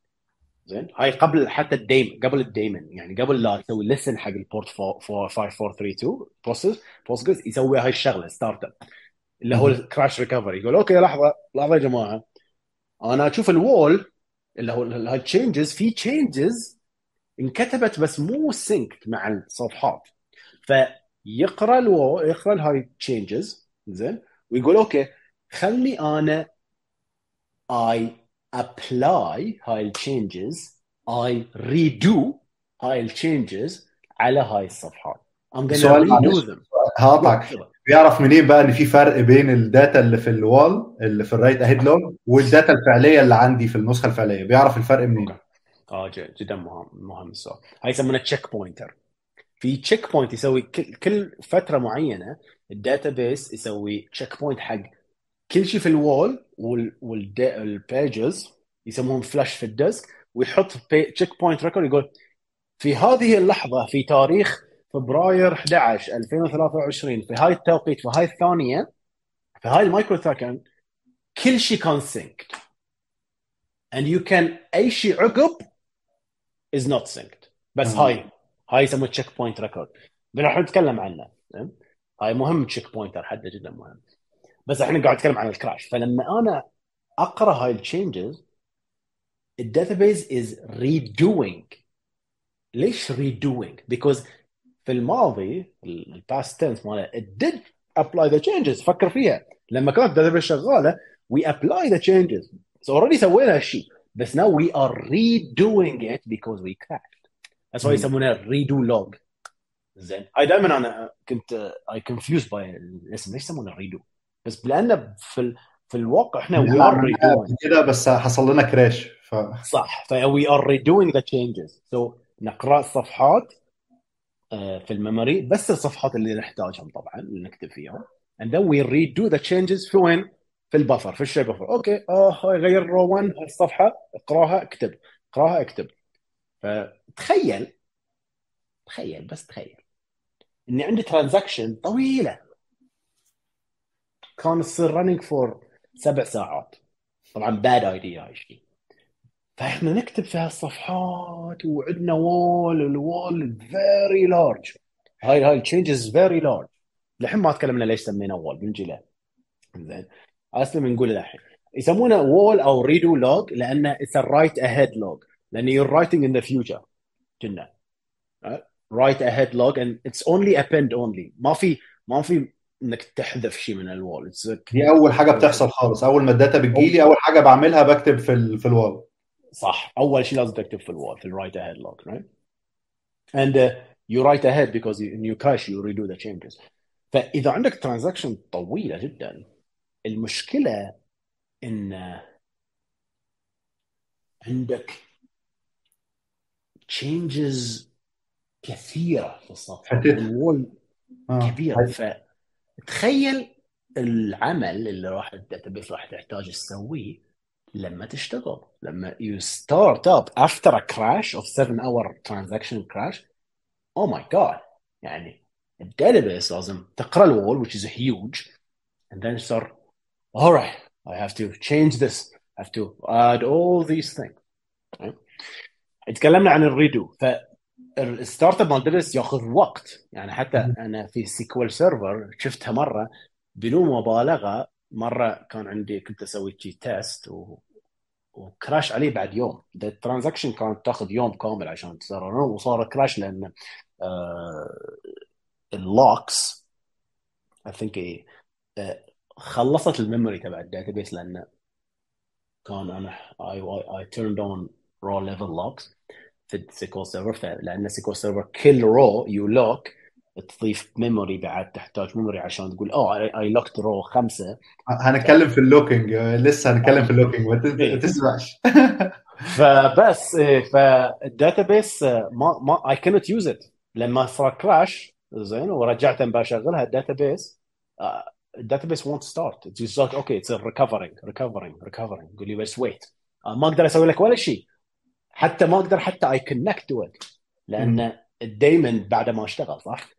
اللي هو listener على TCP socket ما اشتغل لأن الكود اللي قبله هو ال startup. I think. فيا ونقدر نتكلم إذا حاب أحمد نتكلم عن الشيء الثاني يسمونه endolog. نتكلم عن readolog. في شيء اسمه اندولوج اذا حاب نقدر نروح على الموضوع بس في سؤال انا كان قصدي هو نتكلم عن البروسيس نفسها بقى وانا بعمل ريكفري. انا حاليا صح. عاوز اتاكد ان الداتا رجعت للستيت القديمه اللي كانت عندي وكانت سليمه عشان افضل كونسيستنت ابقى متاكد ان مثلا الريبليكا اللي قايمه دي قايمه مظبوط في نفس الستيت بتاعه باقي السيستم. فانا عندي الوال اللي هو الرايت هيد لوج هبدا اقرا الداتا منه عشان ابيلد النسخه دي. ممكن تقول لنا بقى لو في تفاصيل بقى بتحصل في الحته دي وانا yes. هل انا باخد يعني قبل ما اقوم الماشين باخد الابديتس اللي حصلت في الولا انفذها واحده واحده ورا بعض سيكوينشال لحد ما اتاكد ان انا وصلت للستيت دي تمام خلاص بتبدا الماشين تقوم كده بقى. حلو السمري عجبتني جميله. طيب لو في تشينجز بقى حصلت ثانيه وانا لسه بعمل الريكفري فبعمل التشيك ده ثاني ده بيحصل سيكوينشال على طول بيحصل يعني ممنوع الداتابيسز ما راح تسمح لك تسوي تشينجز وهي قاعده في ريكفري ستيت. موست داتابيسز ار ريد اونلي فهل ستيت رايت لان جدا خطر ان هي قاعد اتس ريكفرينج وانت قاعد تغير. فالداتابيسز ما راح يسمحون لك ان اتس كراش ريكفري اند يور رايتنج. some databases might احس بس that's very dangerous thing. I mean you can do it بس احس انك انا لو عملت build حق database I would not allow that. أحس إن it's more headache to allow it than just like let's wait for it. Like SQL Server they want that route. SQL Server go لا ما تقدر تسوي ولا شيء sorry يا جماعة it's recovery انتظر. You can't even open the database. ما أقدر أشوف ولا شيء فيها I can't even read it. كان لها درجة مصيبة. نروح للسؤال اللي بعده. ازاي بوستجريس بتهندل الكونكرنسي؟ الاول لو تقدر تقول لنا اصلا يعني ايه كونكرنسي واللوكينج فيعني خد لنا الرحله من الاول بقى وايه انواع الايزوليشن ليفل. انت قلت ايزوليشن كذا مره وانت بتتكلم وقلت ان الترانزاكشن بيبقى ليها كانها ايزوليتد كل ترانزاكشن ايزوليتد وان الام في سي سي بيخلي شغال كانك معاك سناب شات من الداتا اللي انت بتعدل فيها. فانا ايزوليتد انا ماليش دعوه باللي بره اللي حاصل انا بعدل في الداتا اللي معايا دي وخلاص. كلمنا بقى ازاي ده بيحصل بالتفصيل السؤال ده. هو عشان أول شيء لازم نتكلم عن ليش نحتاج لوكينج كبداية قبل ما نتكلم عن أي يعني من ناحية ايزوليشن أو شيء. هتكلم عن شيء سمبل مثلا المشكلة. هتكلمنا الأول عن المشكلة. دائما المشكلة لا المشكلة إن مستحيل two transactions change the same role. خلني أسحب كلامي. يستحب نقول في الدين استحبابا إنك ما تخلي two transactions to change the same role. ليش؟ لأن أنت هاي transaction ممكن تغيرها بشكل معين وهاي transaction ممكن تغيرها بشكل completely. فالداتابيسز علشان يوصلون هالمرحلة في يأخذون طريقين. الطريق الأول واللي أنا أفضله هو يسمونه pessimistic concurrency control. اللي هو متشائم. أنت إنسان شؤوم. I don't know if that's a word. متشائم. يعني ذكرت أنا إنسان أطالع الحياة بشكل dark. I don't trust anybody.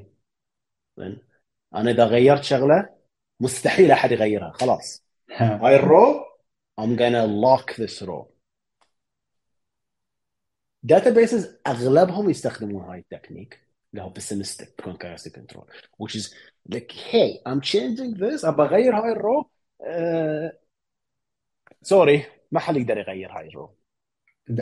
ده عشان إنه التغييرات حصلت بشكل concurrent, فأنا مش عارف ترتيبهم, مش عارف مين اللي حصل الأول.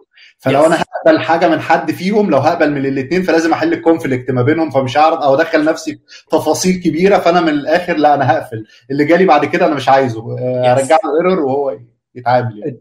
right. الداتابيسز المتشائمه زين ما يحبون الكونفليكت, لان الكونفليكت بروحه قصه. بالظبط. يقول لك كونفليكت الحين اسوي, عرفني الحين من الترانزاكشن should win the conflict. is it هل الرول اللي غيرته هل هاي الصحيح ولا هاي الصحيح؟ فالداتا بيسز يقولون لا, انا اوبتيمستيك, انا انسان متشائم. اعتقد مثال في الكورس تبعي لما حطيته انا سالفه المظله, لما تمطر يطيح مطر ممكن انت خلقه عايش في سياتل, ومحمد الشريف عايش في سياتل, ف he's gonna be relatable to this. where it rains all of a sudden it's gonna rain, ما تعرف متى تطيح مطر. لا, فممكن تكون انسان متشائم وانت تمشي مثلا رايح تشتري شغله, تقول انا ايش عرفني بيطيح مطر, ف باخذ الجسم, باخذ مظله وياي. فانت قاعد تحمل الويت تبع المظلة, وش عرفني تحطها في مخباك أو تحطها في شيء. عندك شغلة قاعد تسويها يمكن ما تحتاجها, بس أنت سويتها. طيب ليش؟ لأن احتمال يحصل. I'm gonna use it. فهاي ال pessimistic concurrency control اللي يقول okay I'm gonna take a lock. هاي I'm gonna بقفل, راح أقفل, سوف أقفل هذا السطر عشان ما حد يقدر يغيره at all. ما حد يقدر يغير هذا. I'm gonna lock it. كذا هاي قاعد تاخذ المظلة وياك, بس locking is not cheap. مش مجان, ما في شيء مجان في هالدنيا يا جماعة. أي شيء تسويه لا ثمن. كل شيء يسوي فيه بثمن. فلازم أحس إن أهم شيء تفهمه هو شنو هاي الثمن, وهل أنت أوكي مع هاي الثمن أو لا. إذا طيب أنت قفلت الرو, قفلت الرو باللوك, أنا بقى جاي ترانزاكشن تانية وعايز الرو ده, إيه اللي هيحصل وأنت حاطط اللوك؟ هفضل مستني لحد ما تسيب اللوك. ويعتمد على القفل, نوع القفل. بالضبط. إيه الأنواع بقى؟ غير معدودة. بس أنا حين أتكلم عن الداتابيسز شوية يعني متسامحة في الموضوع. يقول احنا الاقفال اللي نعرفها اللي تكلموها في الجامعه هو اكسكلوزيف واكسو هاي ريد لوك اللي هو يسمونه شيرد لوك, right? بس not really. هاي databases not, they don't really obtain exclusive lock. يعني ما حد يقدر يكتب ولا حد يقدر يقرا اصلا. الداتابيسز they kind of do lock, بس ما تقدر تكتب, بس تقدر تقرا. تمام. يسوونه غير. It's like I don't know what's called. ما أعتقد له اسم. يعني I think Postgres عنده matrix كبرها على كل أنواع اللوكس تبع اللي يستخدمونه. ف when you write other transaction is gonna conflict with your log, لأن other transaction يحتاجون they acquire the same log to do anything, and they're gonna conflict and they're gonna wait. هاي هو الهدف منينا. إنه تقدر تقرأ بس ما تقدر تكتب. هاي الهدف. لأن إحنا أوكي اقرأ, لأن حرام إنك تمنع القراءة يعني. فإذا أنت تبي تمنع القراءة أنت لازم تنفذ هالشيء كمبرمج.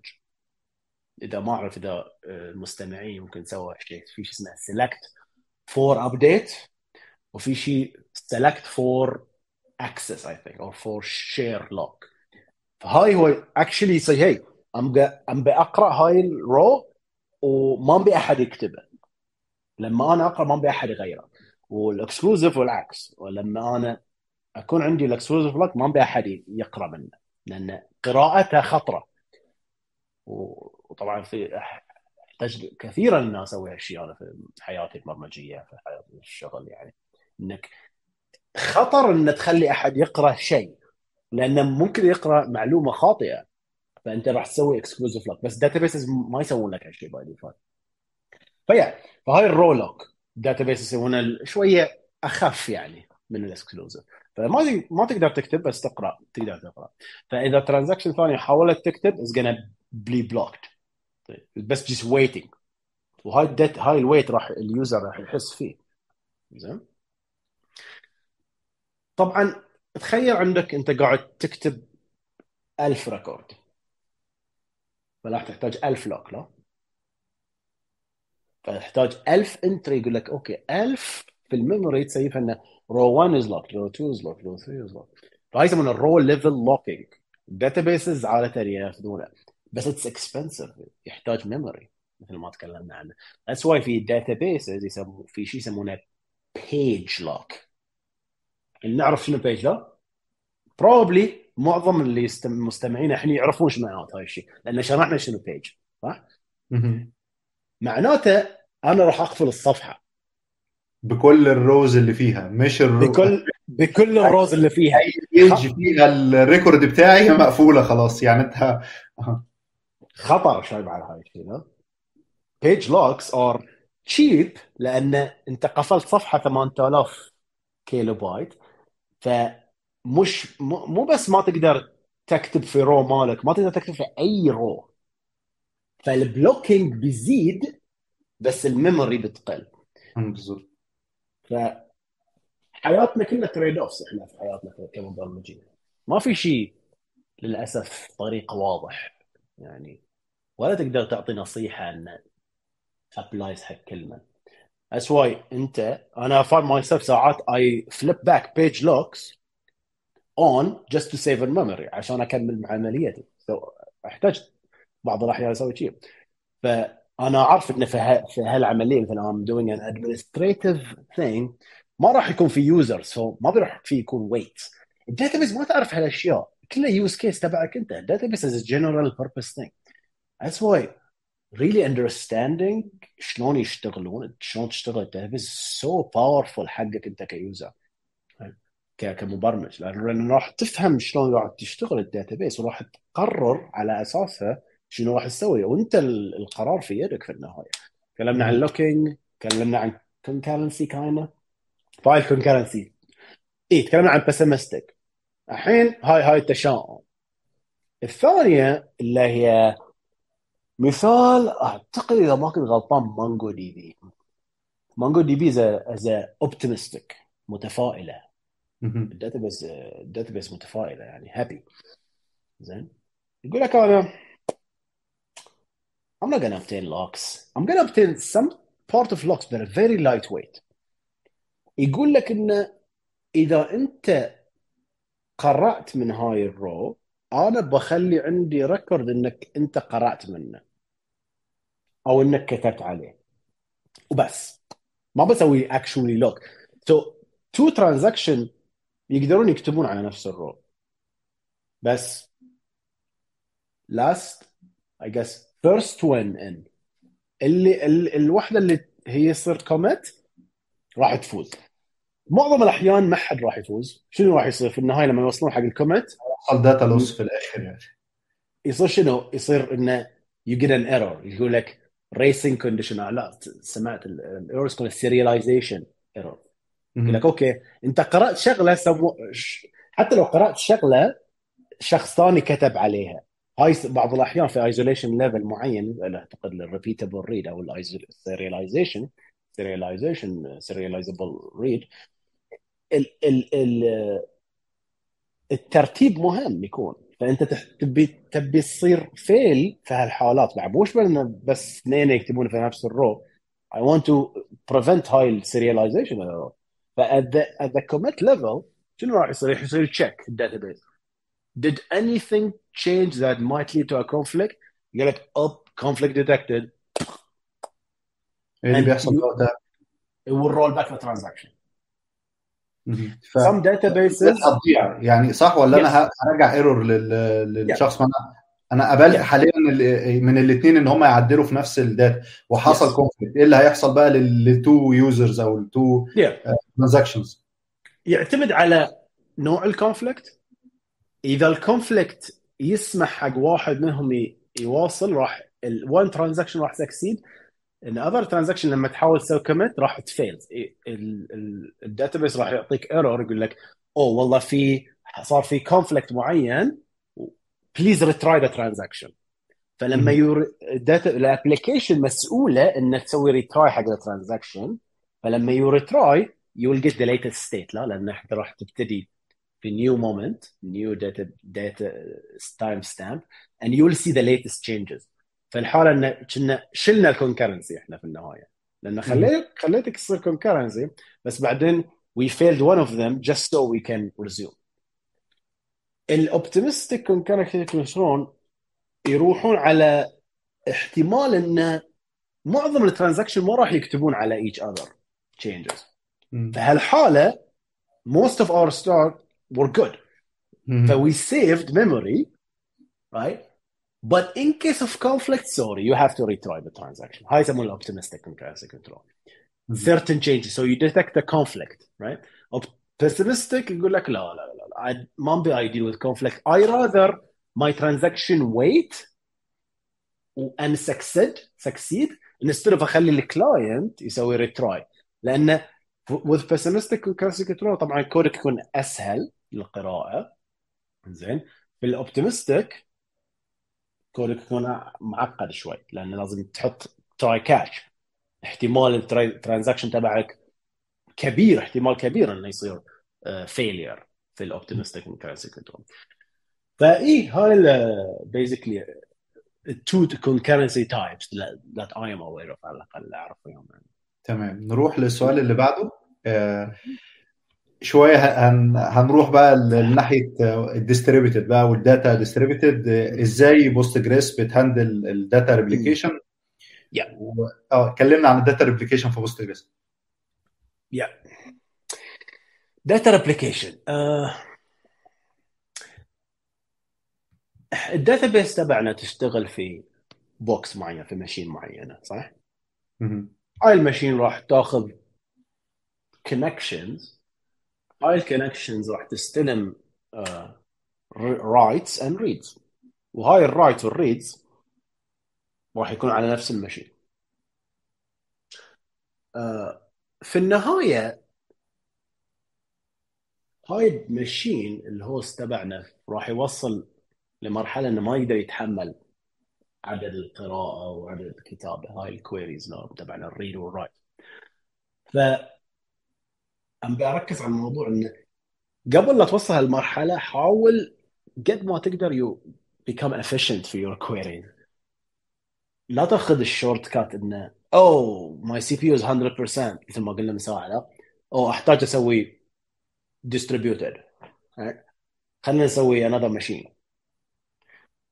ممكن لا، خلينا نشوف ليش السي بي يو تبعي صار 100%، ليش الاي او باندويث تبعي راح. هل ممكن اضيف انذر هارد ديسك تو سبليت ذا اي او if my bandwidth really is increased? What causes the I/O تبعي? ليش the I/O تبعي is huge? Is it me or is it the database? لازم تفكر بعد شيء. سبب من الأسباب ليش Uber انتقلت من Postgres لماي سيكوال، لأن the I/O تبع Postgres is high.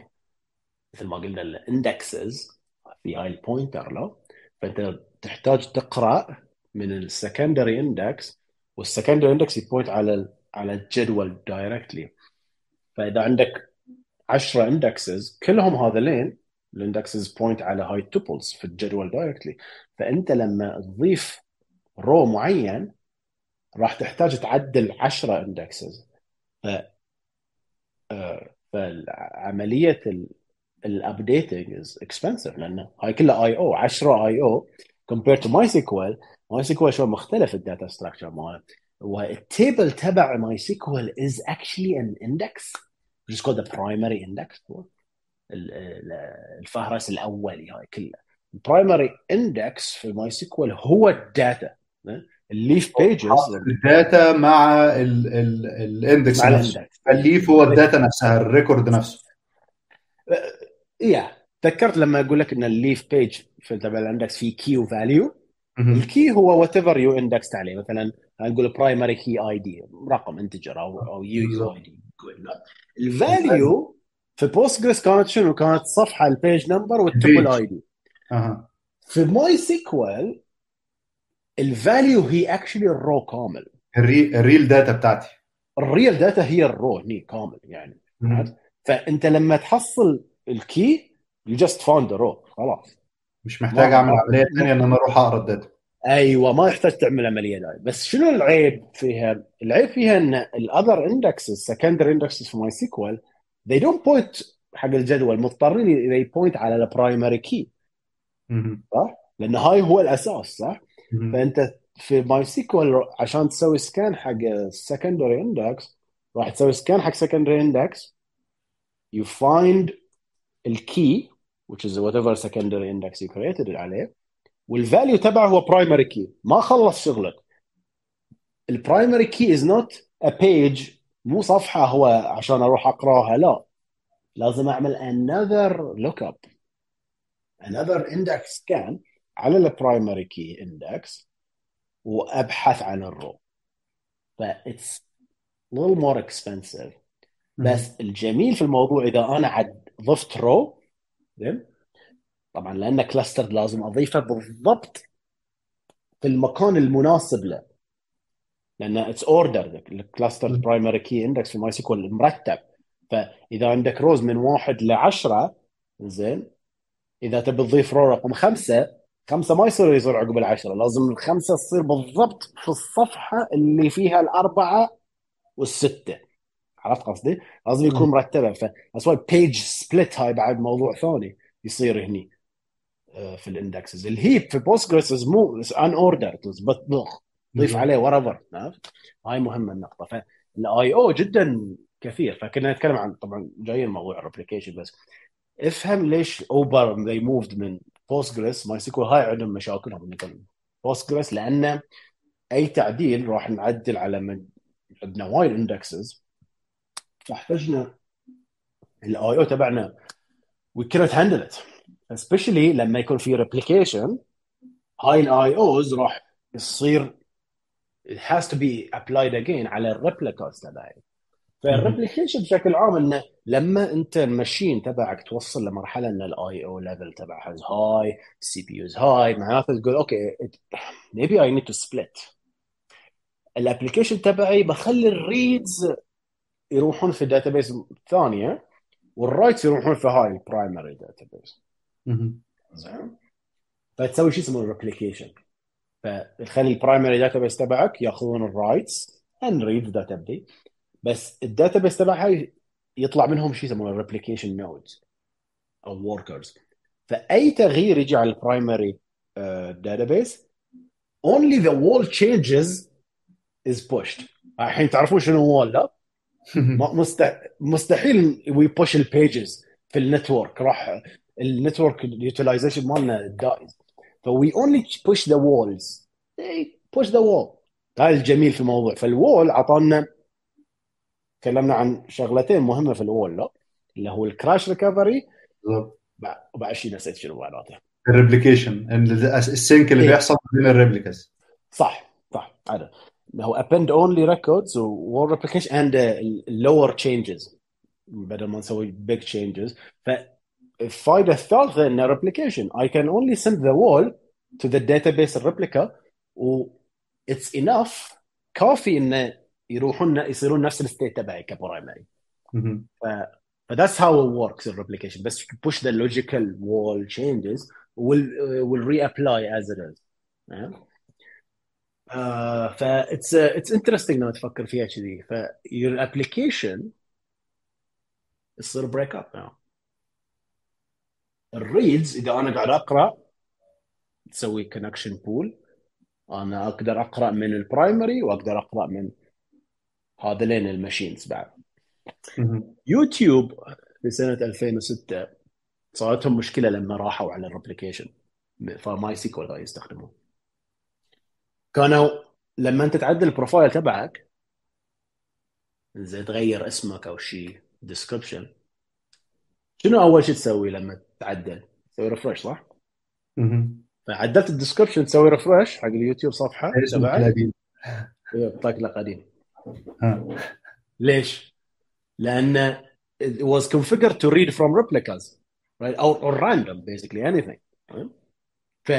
في اللحظه اللي انت كتبت فيها صار ابلاي، بس لما رفش التشينجز بعدها ما صارت في الريبليكا لان في نتورك بارتيشن الحين صار له.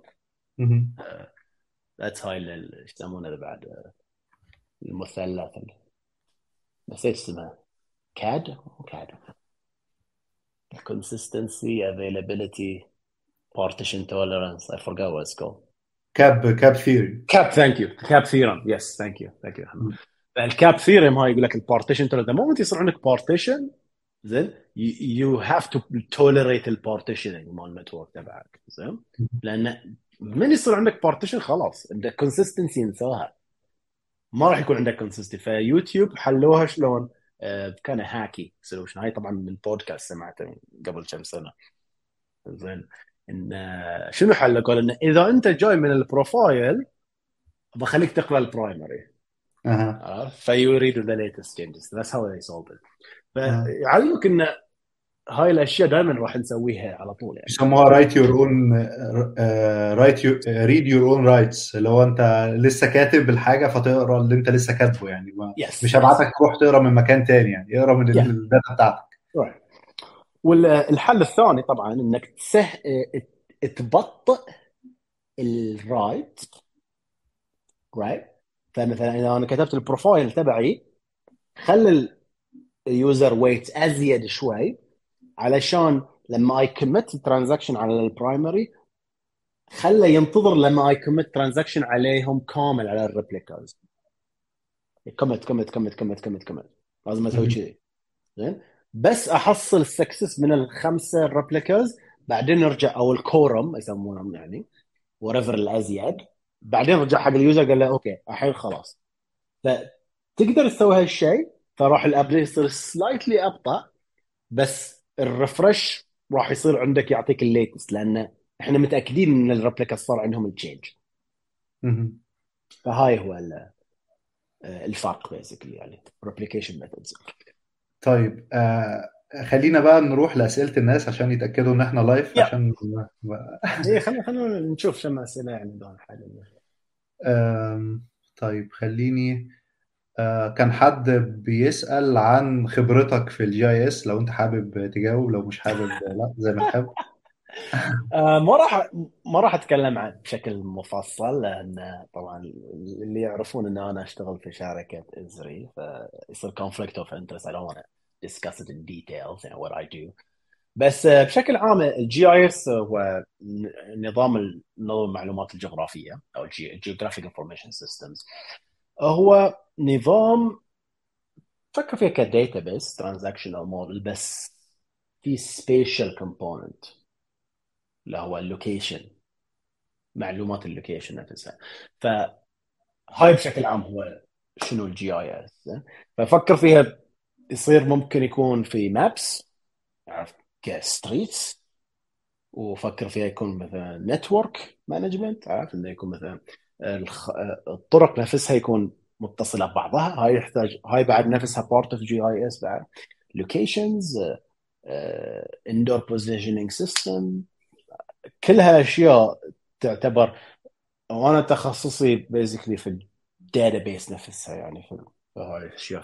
فالسبيشال اندكس شلون يكون متكون، شلون أنا مثلا في معين في منطقة معينة ابحث لي في جوجل ماب، تروح معين تبحث عن لوكيشن، جوجل ماب راح يعطيك الشيء الموجود في الاكستنت تبعك اللي الحين انت قاعد تبحث عنه. فهاي بارت اوف الاندكسينج تكنيكس. بس الاندكس هو ما بيكون رقم، بس يكون هو كورديناتس. زين كان انا كنت شفتها ان هو بيحددوها كانها مساحه، بيقسم الاريا yes. كانها مربعات وبيبحث في المربعات دي. هاي التريكس.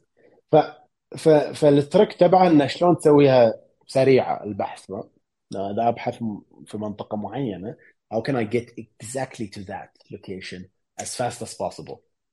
that. So that's the whole trick about GIS. And there's so much more about as yet. So WebGIS is basically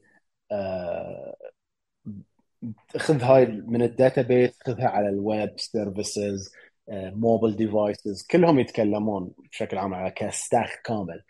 الجي اي اس يكون الجي اي اس تبعك في انحاء جميع في الباك اند نفسه، في الفرونت اند، جميع انحاء الابلكيشن، بلس في الداتابيس تبع الجي اي اس اللي هو تحتاج سبيشال اندكس، تحتاج سبيشال لوجيك وهكذا. طيب في سؤال بس انا مش واضح لي قوي، يعني مش عارف اقراه بصراحه بسبب العربي على الانجليزي. بيقول هل الافضل تصميم البيفوت كي يحمل بيانات اضافيه لعلاقه ميني تو ميني، ام تزويده بمفتاح رئيسي برايمري كي وربطه بعلاقات اخرى تخدم تلك البيانات؟ اعتقد انا قريته كده صح، مش عارف. بس ما عندي فكره وايد على، لان السؤال وايد محدد، ف ما أعتقد أقدر أجاوب عليه بشكل fair صراحة، يعني فاسمح لي. It's very، لأنه يعتمد على البيفت، يعتمد على الماني تو ماني relationship. في النهاية فكر فيها إن everything is stored لشنو كtables، والtables تبعك إذا أنت عندك relations، فكر فيها إن هاي relations تبعك راح تحتاج you jump back عشان تقرأ related record. خذ في بالك إن how much time you're taking to read the page, to read the foreign keys, to go to the primary key and read that entry. أي علاقة في هذا الشيء، أهم شيء الآي أو في النهاية، كم صفحة قاعد تقرأ. فcompare الماني to many relationship in a simple vivid configuration وcompare it to a simple primary key وتشوف الفرق. فهو مثل trial and error I suppose. تمام. في سؤال تاني، هو حد بيسأل عن أنا عارف ده هيحتاج وقت، بس إيه إزاي يختار بين الريليشنال والنوسيكول باختصار يعني. سؤال جدا. فالنوسيكول ال API تبعها مختلف، فما عندك أنت سيكوال لانجويج anymore، فما عندك relations. أنت مو مجبور تعمل نورماليزيشن تبعك، لو مو مجبور تحط التيبلز تبعك في جدول معين، فعلى أساسه يعتمد على اليوز كيس. شنو اليوز كيس تبعك؟ is it simple key value؟ أنت هل تقرأ شيء وتحصل value معينة؟ فين لاحظت من الويب ديفلوبمنت كثير they like NoSQL because it's unstructured data, especially in the web. بعض الأحيان تكون معقولة، بعض الأحيان أحسها too much، بس طبعاً هاي شخصية، أحس إن it's a personal thing. يعني أحساء الويب ساعات يكون it's unstructured و it's having a schema fixed schema which is a relationship في relational database like Postgres. أنت مضطر يكون عندك schema. الكلام مو صحيح لأن Postgres عندهم JSON fields so you can use that. بس اللي لاحظته ان احنا كثير حتى لو عندنا سكيما راح نروح على الكي فاليو just because it's convenient while it's okay. لازم نفكر شنو نفس الشيء في النهايه اللي اختاره، شنو قاعد يصير behind the scenes. هاي اهم شيء لازم تفهم، وان ما في فرق بين النوسيكوال والريليشنال في هالحاله. فلاحظت انا بعض الحالات ناس يستخدمون NoSQL بس يستخدمونه كريليشنال، فالآي أوز تبعهم the value is a very huge document. أهم شيء إنك تفهم شلون أنت قاعد تقرأ هاي الدوكيمنت. هل هاي الدوكيمنت simple enough؟ like it's الأكسس باترن للداتا. الأكسس باترن جدا مهم، لأنه هنا أو أنت تقرأ هاي الدوكيمنت وقاعد تسوي client side work like أنا.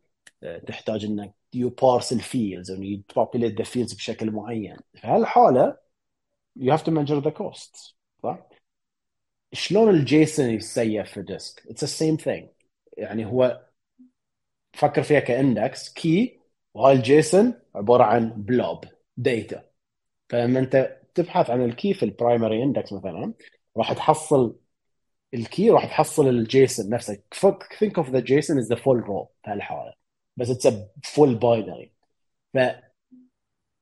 فيعتمد على الاكسس بار. اذا بس كان تبحث عن كي والبرايمري كي هو الكي معك جميل، بس اذا انت عندك سكندري اندكسز تبحث عنهم وتروح يجمب على البرايمري دو رينج سكانز، احس ان الموضوع بيكون not as efficient، لان الصفحه اللي راح تقراها ما راح يكون فيها معلومات مفيده كثيره، لان بيكون فيها سطر سطرين بالاكثر شيء يعني، ما راح يكون في البيج ريد الاي او اللي راح تحصلها ما راح يكون فيها معلومات كثيره compared to relational where you can control columns. صح، فلما اعمل بيج راح احصل عادي 100 rows او 150 row versus if it's a big blob يمكن تقرأ تحصل بس 2 rows أو 3 على حسب الصفحة page size. You have to understand page sizes. أعتقد إذا ما كنت غلطان في WiredTiger which is a MongoDB I think it's 8 kilobytes، بعد نفس الشيء، فهاي جدا مهم. ف Mongo WiredTiger which is the engine تبع Mongo it compresses هاي البلوب، ففي أشياء قاعد تصير behind the scene أنت ما تعرف عنها، يمكن أنت أوكي معاها بس أهم شيء إنك تفهم شنو الفرق. وأنا كتبت ميديم أرتيكل عن مونجو دي بي، أعتقد سويت يوتيوب فيديو بعد عن هالأشياء. نحن عايزين فيديو تاني عن مونجو دي بي بس في مرة تانية بقى لو وقتك يسمح. في سؤال تاني من ريهام، هي كانت الأول بتشكر حضرتك، أنا هبقى هشوف المسجز في الآخر بس هي بتقول إنه هي قررت هتختار ريليشنال داتابيز، فإيه الفرق ما بين بوستجريس وماي سيكوال؟ انت اوريدي اتكلمت في النقطه دي بخصوص الاندكسنج وان الداتا بتتحط ازاي، بس لو في فروق تانية يعني فروق تخليني فعلا اروح لده وما اروحش لده يعني. ما اقدر اعطي نصيحه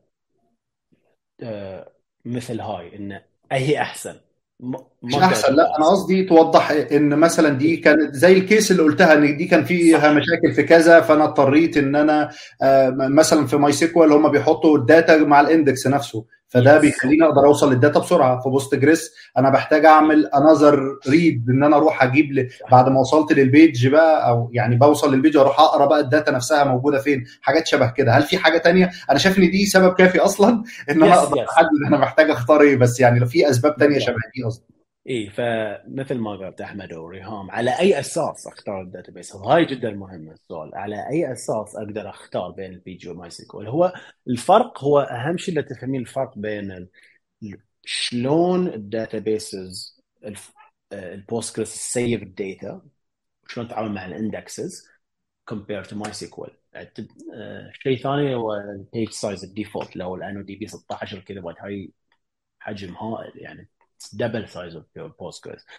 ساعات يكون شيء جيد ساعات يكون لا.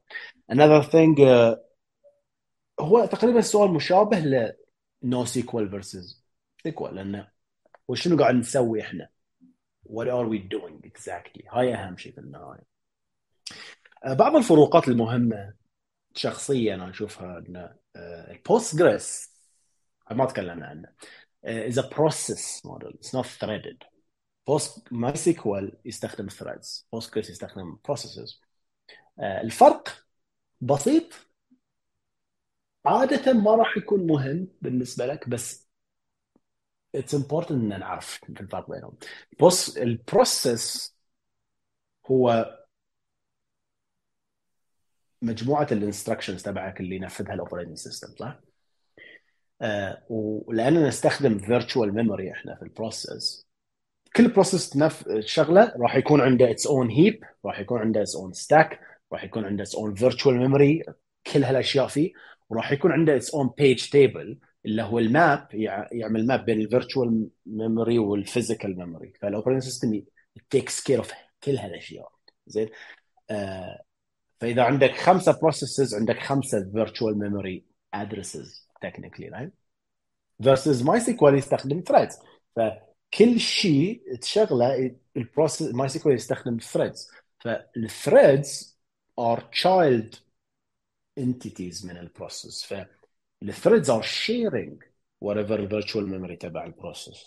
فإذا عندك بروسيس عندك one virtual memory، هاي الthreads كلهم they share هاي virtual memory، فالthreads are lighter weight سواء في لينكس يسمونه الثريدز LWP lightweight process، هاي اسمها لأن حتى الهيدرز تبع الثريدز سمولر لأن they share even the same page table، فالكاشينج اللي راح يصير عندك في السي بي يو is higher than الكاشينج اللي يصير عندك في البروسيسز، لأن انت إذا عندك 5 threads يستخدمون نفس البروسيس they're gonna all share the same page table، فالبوينتر حق البيج تيبل راح يكون مسيف في اللوك اسايد بفر، هاي يسمونها اللوك اسايد بفر، اذا كاش انتري موجود في السي بي يو يسيف هاي الكاش، فلما يكون موجوده راح يكون شيرد، فالكاش هيتس ار هاير. طبعا هاي جدا فيري لو ليفل تشينجز، اذا انت يو دونت كير اباوت ذا ميموري سايز يور سي بي يو يور هارد يور كمبيوتر ذاتس فاين، a lot of people use it. هاي أهم شيء. Another thing مهم is version management. MySQL Postgres بالأحرى أي insert تسوي أي update أي delete is not really a delete or update. It's an insert في Postgres. أي شيء تغيره في Postgres يغير لك يسوي لك new record. ليه هم عاملينه كده بالطريقة دي؟ عاملينه كذا علشان ال MVCC reasons. Okay? Mm-hmm. One reason is like أنا لما أسوي رو جديد أقدر أسوي new tuple وأخلي الرو القديم مثل ما هو. Okay? الجميل في الموضوع هاي إن الرو القديم راح I mark it by the transaction اللي أنهته. This way إذا أنا عندي transaction قديمة تحتاج الرو القديم شنو راح أسوي؟ راح اسوي سيرش على البيج راح اشوف ماي رو اللي هو الرو نمبر 1 عنده 2 توبلز. I guess I suppose I have to explain شو الفرق بين التوبل والرو. الرو هو اللي انت تشوفه السطر تبعك، ممكن يكون عندك رو برايمري اي دي تبعه 1 بس ممكن يكون فيه فيزيكال 10 فيزيكال توبلز في بوستجريس لانه تغير اول تغيير ثاني تغيير ثالث تغيير رابع تغيير كله نيو توبل اي ديز. تمام، فلو انا فهمت صح التوبل ده هو ده الفيرجن اللي الترانزاكشن كريتتها عشان تقدر تعمل التعديلات بتاعتها 100%. yes it's you can think of it with a version مثل version. سؤال جدا مهم يعني صراحه. فاذا في ترانزاكشنز قديمه because الايزوليشن ليفل تبعها تحتاج تكرر الاشياء القديمه اللي ما صارت committed او الريبيتابل ريد مثلا، حتى لو صارت كوميتد أنا بأقرأ أشياء قديمة. أنا ترانزاكشن تبعي الرقم الترانزاكشن هو 100 تمام، فأنا لازم أقرأ الروز اللي تعدلت بين ترانزاكشن 1 up to ترانزاكشن 100، ما أقدر أقرأ أي شيء عقب، فإطلق كنا سكوب صار كنا فيرجن صار. That's how it happens. المشكلة في هاي النظام إنه it's quickly يصير عندك بلوت صح؟ لأن هاي الاندكس الانتريز كلها بيصيرون قديمة، في النهاية كل ترانزاكشن راح يصيرون كوميت، فأنت قاعد you keeping old tuples for nothing. There is a post process في شيء يشتغل في Postgres اسمه vacuum ينحي هذا الشيء مثل هاي مخمة يعني يشيل الأشياء القديمة وينحي الأشياء ويفضل pages يعني. That's why صار عندك page فيه فراغات بسبب هالأشياء. فهاي من أهم الفروقات. شيك الميديم تبعي، روح medium.com/hnasr HNASR. أنا كتبت أرتكل جديد الفروقات بين بوستجريس اللي أعرفها يعني بين ماي سيكوال وبوستجريس، هاي واحد منهم أسدس يعني. وماي سيكوال طبعا ما عنده شيء، يستخدمون شيء اسمه undo log. لما أنا أغير شيء في ماي سيكوال ما في versions، ماي سيكوال يحط الليتست تشينج في الصفحة، بوستجريس يحط all the changes في الصفحة، فماي سيكوال بس يحط الليتست ويحط التغييرات يحط الأولد version في شيء يسمونه undo log. هاي ما تكلمنا عنه احنا. زين undo log هو الفيرجن القديم زين تبع الرو، فإذا في ماي سيكوال أنت عندك all transaction تحتاج الرو القديم لازم الترانزاكشن القديمة تسوي شغل أزيد it's doing more work. ليش؟ لأن تأخذ تقرأ الصفحة بس الصفحة راح يكون فيها الليتست، فش تسوي؟ تقرأ الصفحة يقول أوه هاي الرو، هاي لازم أنا ما أقرأ هاي الرو، هاي الرو جديد وأنا أصلا مو committed، هاي it's not committed هاي changes. طبعا committed مو معناته أنه committed لازم يكون ما يكون في الصفحة، ممكن يكون أشياء committed مو committed ممكن بتكون في الصفحة، يسمونها dirty changes عادي. As long as you don't write committed uncommitted stuff to the wall and flush it as committed. فهاي الفرق بين الموضوع. فلما في ماي سيكوال all transaction تقرأ الصفحة it has to undo هاي ال changes، فتروح تcrack open ال undo log and undo the changes. فإذا عندك أنت longer transactions ماي سيكوال بيكون slower في ال older transaction لأن it has to do the undo log. That's why يقول لك إنه don't do long-term transaction. حتى both cases is just bad idea. Shorter transaction doesn't matter. فالundo lag is a very critical concept difference between MySQL و Postgres. تمام. في سؤال تاني عمرو، أنا بحب البوستات بتاعته وبيكتب دايما بوستات كويسة.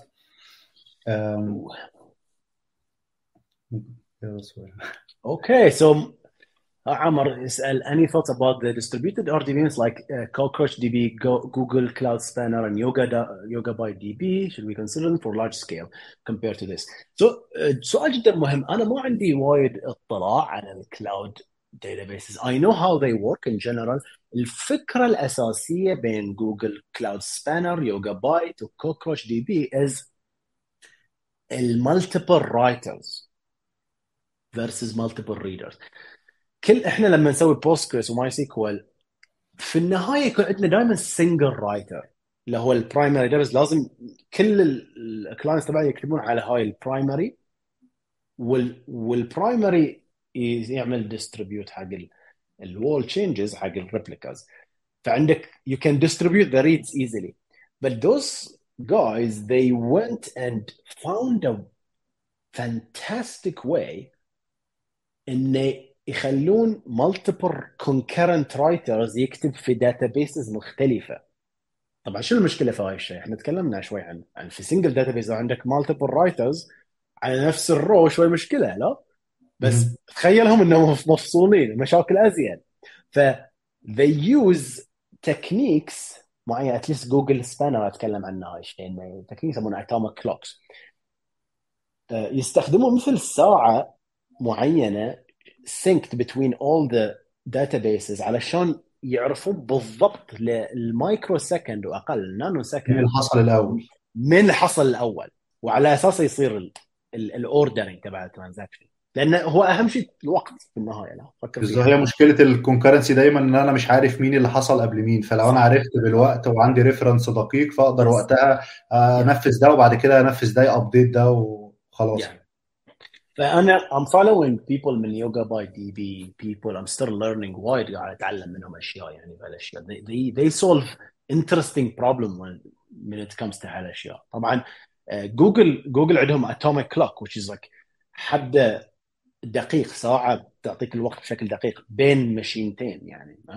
لأن تفكر فيها شلون تعرف الوقت، جداً صعب السؤال. بالضبط. أنا الموضوع أقرأ فيه كتير برضو ستيل صعبة، مش سهلة بالنسبة لي. لأن يقول له حسين أو بس كويري تايم سيرفر والله على أساس فلما أنا أروح أسأل الوقت كم لازم أنت تأخذ في عين الاعتبار الوقت اللي TCP segment تبعك وصلت لهناك، والوقت تبع الأكنولجمنت، والوقت تبع اللاتنسي، والوقت تبع الراوترز اللي في الميدل في عين الاعتبار وتنقصه من الوقت. ف they are doing هالأشياء. أعتقد Yogabyte is doing some similar things like that. يعطونك accurate time على أساس. فهاي الأساس. أنا بالنسبة لي أحس إن I'm not there. ما أحتاج شخصياً إن أروح حق هاي cloud database، لأن معظم applications اللي اشتغلت عليها ما تستدعي إن I scale that much. طبعا ممكن يكون انت عمر اشتغلت على شغله يحتاج الرايترز ار جست سو هيوج لدرجه انه مستحيل ماشين واحده تهتم، وهذا الشيء ممكن يكون صحيح. فحالتها ممكن تفكر في هالاشياء. بس انا دائما احب اي تشالنج ماي سيلف انه في شيء ثاني اقدر اسويه قبل لا اروح هايل على قولتهم انه this huge route. It's a big thing to move to these database because you lose control. خلاص ان الداتا مو عندك anymore صح؟ انهم you have to host the data عليهم cloud. It's a cloud thing. كل هاي الثلاثه I don't know about CockroachDB صراحه بس Spanner و YugabyteDB they have to control it. مستحيل يكون عندك في الأمر برايم لا. ف it's a thing you have to think about. أحس يعني بخصوص بقى المذاكرة أنت قلت بتقرأ وبتذاكر حاجات، لو في كتب بقى تخص الداتابيز تقدر ترشحها لنا وأنا بشكرك جدا على وقتك. بصراحة أنا خدت وقت أكتر من اللي اتفقنا عليه فيعني ترشيحات كثيرة للكتب وهشير بس شوية كومنتس كويسة بعتت من الناس. ففي ريهام بعتها شكرا حسين فخورة فيك، في ناس كتير بعتك كومنتات كتير. أنا يعطيكم العافية يا جماعة، شكرا جزيلا. أشكرك. في حد بيقول أول مرة يسمعك بتتكلم بالعربي ف I know. لا في ناس شكرت كتير بصراحة فأنا مش قادر أخذ العافية جميعا. يعطيكم العافية جميعا، شكرا جزيلا ما قصروا والله. طبعا أنا أحب بس أحب أقول إن ترى أنا قاعد أتكلم عن الأشياء اللي أنا أعرفها، في أشياء كثيرة أنا ما أعرفها. It's just it pales in comparison للأشياء اللي أنا ما أعرفها يعني. فأنا الحين I'm still على قول training mode في مخي. I'm still training بس I'm training for myself يعني بحاول أصير أحسن. فكل يوم أتعلم شيء جديد وهاي هدفي إن أصير أحسن في النهاية يعني أتكلم. وبالنسبة للسؤال كان كتب this is one of the best book I think واضح يكون عدله Jim Gray Transaction Processing. This book is very old. قصة سريعة قبل لا ننهي الشو. هذا الشخص اسمه جيم غراي. جيم غراي هو اللي اخترع نظرية الأسد which is atomicity, consistency, isolation consistency which is durability sorry. Yeah. هاي الأربعة أشياء اللي تكلمنا عنهم تكلمنا عنهم كلهم تقريبا. atomicity تكلمنا عنه إنه ما يصير تفصل ترانزاكشن، ما يصير بارت يروح وبارت ما يروح. durability إنه لازم لما أقول commit الداتا بيكراش ترجع، لازم الداتا تكون دورابل بحيث أنها ترجع لي. هاي جيم غراي هو اللي اخترع النظرية وهو he's a computer scientist. للأسف يوم من الأيام راح في سان فرانسيسكو في السيل بوت واختفى، مو موجود. فلما تروح في الويكيبيديا انتري تبعه he's presumed dead بس هو اختفى يعني ما شافوا جثته بس هو اختفى يعني. هاي آخر شيء بعد recent في الألفينات ما أتذكر بالضبط. بس جيم غراي هو جدا هاي الكتاب جدا مهم، يعطيك الفاندمنتال ترانزاكشن بروسيسنج، من أهم الكتب. باقي الأشياء كلها أخذها من الخبرة في الناس اللي يشتغلون في الأشياء. مثلا I follow a lot of people في YugabyteDB هاي YugabyteDB رغم أنا ما أعرف شيء عن الداتابيس بس the blogs they write. واحد اسمه فرانك أعتقد فرنسي، كلهم فرنسيين زيادهم هناك ما أعرف ليه الفرنسيين كلها فوكس على الداتابيسز. في يتكلم عن لو ليفل داتابيس كونسبت وهو كل الأشياء اللي أفكاري نفسها نفس مشتركة، إنه ما في فرق بين نو سيكوال وسيكوال وكلاود، كلها في النهاية فاندمنتال تشينجز، هو شلون إحنا نتعامل معهم في النهاية وهاي أهم شيء في النهاية. واعذروني يا جماعة إذا وايد رحت جدا مواضيع الناس just so much to talk about صراحة. وأشكركم جزيلا، يعطيكم العافية. أنا بشكرك جدا على وقتك ونتمنى يبقى في سيشنز تانية إن شاء الله في المستقبل. وأسف إن إحنا طولنا عليك أكتر بكتير من الوقت اتفقنا عليه بس بصراحة يعني أنا القعدة معاك ما يتشبعش منها، أنا ممكن أقعد ساعات عمالين نتكلم في نفس الموضوع. حبيبي يا أحمد شكرا جزيلا، بشكرك جدا على وقتك وشكرا. يلا يعطيكم العافية، مع السلامة يا جماعة. سلام. مع السلامة.